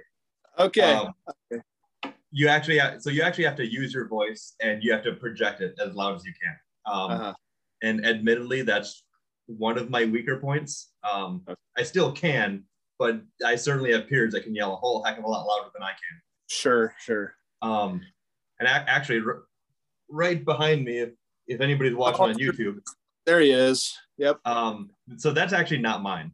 So for people watching or people who are just listening i have a drill sergeant hat behind me. It's a campaign hat. That was actually given to me this last month by my former first sergeant um, Okay. dude is one of the most hardcore individuals i've ever met. He's former special forces. He was commissioned at one point. He he was a major um, decided to go back on the enlisted side worked his way up. He was a started as a sergeant on the enlisted side um, and then just, just worked his way up. But ranger special forces drill sergeant everything. Dude has 39 and a half years. He'll hit 40 in july and be booted out. Oh, Um. But he was giving out some of the, some of his old gear and he gave me one of his old hats so it's a little bit sentimental that's what i have hanging up behind me That's fantastic. Yeah, they'll they'll be able to see this uh, when it when it gets popped up on YouTube. So I saw that. Like, I wanted to ask. I just didn't know if you had it. If not, I wanted you to do it real quick, but it's okay. Um, Fine. again, i have it in my closet i can pull it out real quick no, yeah, it's not. again, I just uh, different different world when I you know coming from Parris Island, and it was all different different. Like the one guy would have about ten or twelve different voices. Was pretty fucking weird. So, but uh, um, i had a buddy that was an expert with accents so Oh. every day he would come out with a different accent and it Uh. threw the trainees off so bad Like he would have a Bostonian accent one day, the next, and he would do it all day. And then the next day he would come out with an Australian accent or an English accent or something, a Texan. Like he was just an expert at all of them, and it was too funny. Like that was hilarious just watching their their reactions. Nobody Right. knew how to take them. that's probably the point, though, right? Oh, it absolutely is. It's it's all a psychological game. Yeah. Oh, yeah. That's that's all. it- Fortunately, being on the island, I was older, not like a teenage kid, so I could see the Mhm. past the games and just kind of like what what are y'all freaking out about? There, this is part. I don't know. It's just uh, the experience was different for me, being that I was on the island at 26 years old and not 18. So Right. a little And different. so, I, for perspective, I went through the academy at 24 years old. Mhm. Um, yeah, 24 because it was 2019. I, Gotcha. I'm getting my years mixed up. Yeah. Um, one of I've only done this once, but it was a lot of fun. Um, I'm relatively short. I'm five seven, and so I, I fit in kind of right with these trainees. Some of them are just really really small, like 130 pounds, but for the most part, in uniform, I can fit in with them. And so I got one time while we were standing in line for the chow hall, I was behind everybody. Somebody else was marching the formation, and I I tossed on a PFC ring. I put it on the hat and then put it on the put it on my chest, Uh-huh. and then I just stood in line and hung out with all the trainees and just listened to them talking, you know, talk and whisper in line, which is one thing they're certainly not supposed to do. But you know, Right. standing right there, nobody noticed. I took the badge off. stealth mode. Yep, That's awesome. That's great. it happened to us. I did it to them. That's good. No, that's awesome. I love that shit. That's a good story. Well, uh, everybody, they, Travis, I've had a great experience talking with you, uh, talking powerlifting, talking a little bit of military in there and everything. So again, everybody, Travis McKinney, 26 years old. He's been 10 years Army Reserve. He's also a pro uh, raw lifter as well as equipped. He's trying to chase big numbers, trying to total 2,500 plus uh, trying to break some old, some uh, really old records set by like Brian Carroll, Shawn Frankl, things of that nature. Really impressive numbers, squatting over a thousand pounds, damn near 700 pound bench. Deadlifting well over 700 pounds in the 220 weight class. That is extraordinarily impressive. Uh, I wanted to thank you very much for being here with me today. It was fantastic. Good talking to you. And I'm, I'm sure we'll be talking uh, very soon anyway, uh, exchanging notes and things like we normally do. So thank you for being here with me again. I really appreciate that. Yeah, thank you very much, Jimmy. I do appreciate it. Um, real quick, just because I'm sure somebody's gonna somebody's gonna notice. Um, I'm 26, been in the army 10 years. I'm kind of rounding up that number. I'll hit my 10 years in April, and my birthday is in February. So I enlisted at 17. There you go. Uh, right after my 17th birthday, April 1st, um, or February 21st is my birthday. I enlist, enlisted April 1st, um, 2012. So I'm rounding up. I'll be 10 years in April. Yeah, very, very close for anybody Yeah. that was getting real specific and doing the math. There you go. There's an explanation for it. So I'm that I'm that kind of person. If I hear something like that that doesn't add up, I'm like, well, really? yeah, So no, I did not enlist at 16 years old. gotcha. Thank, thank you for clar. I mean, I understood kind of where you were coming from. Thank you for clarifying for anybody that was getting a little antsy and doing the numbers, crunching the numbers. So Yeah, I'm that type of guy. I, I would do it. I love it. No, thank you for doing that. And thank you again for being here. I want you to have a good rest of your Monday and then a good rest of your week. And then you reach out anytime you need something. Thank you very much, Jimmy. I do appreciate it. Keep in touch. Absolutely, buddy. Thank you. Yep. Have a good one.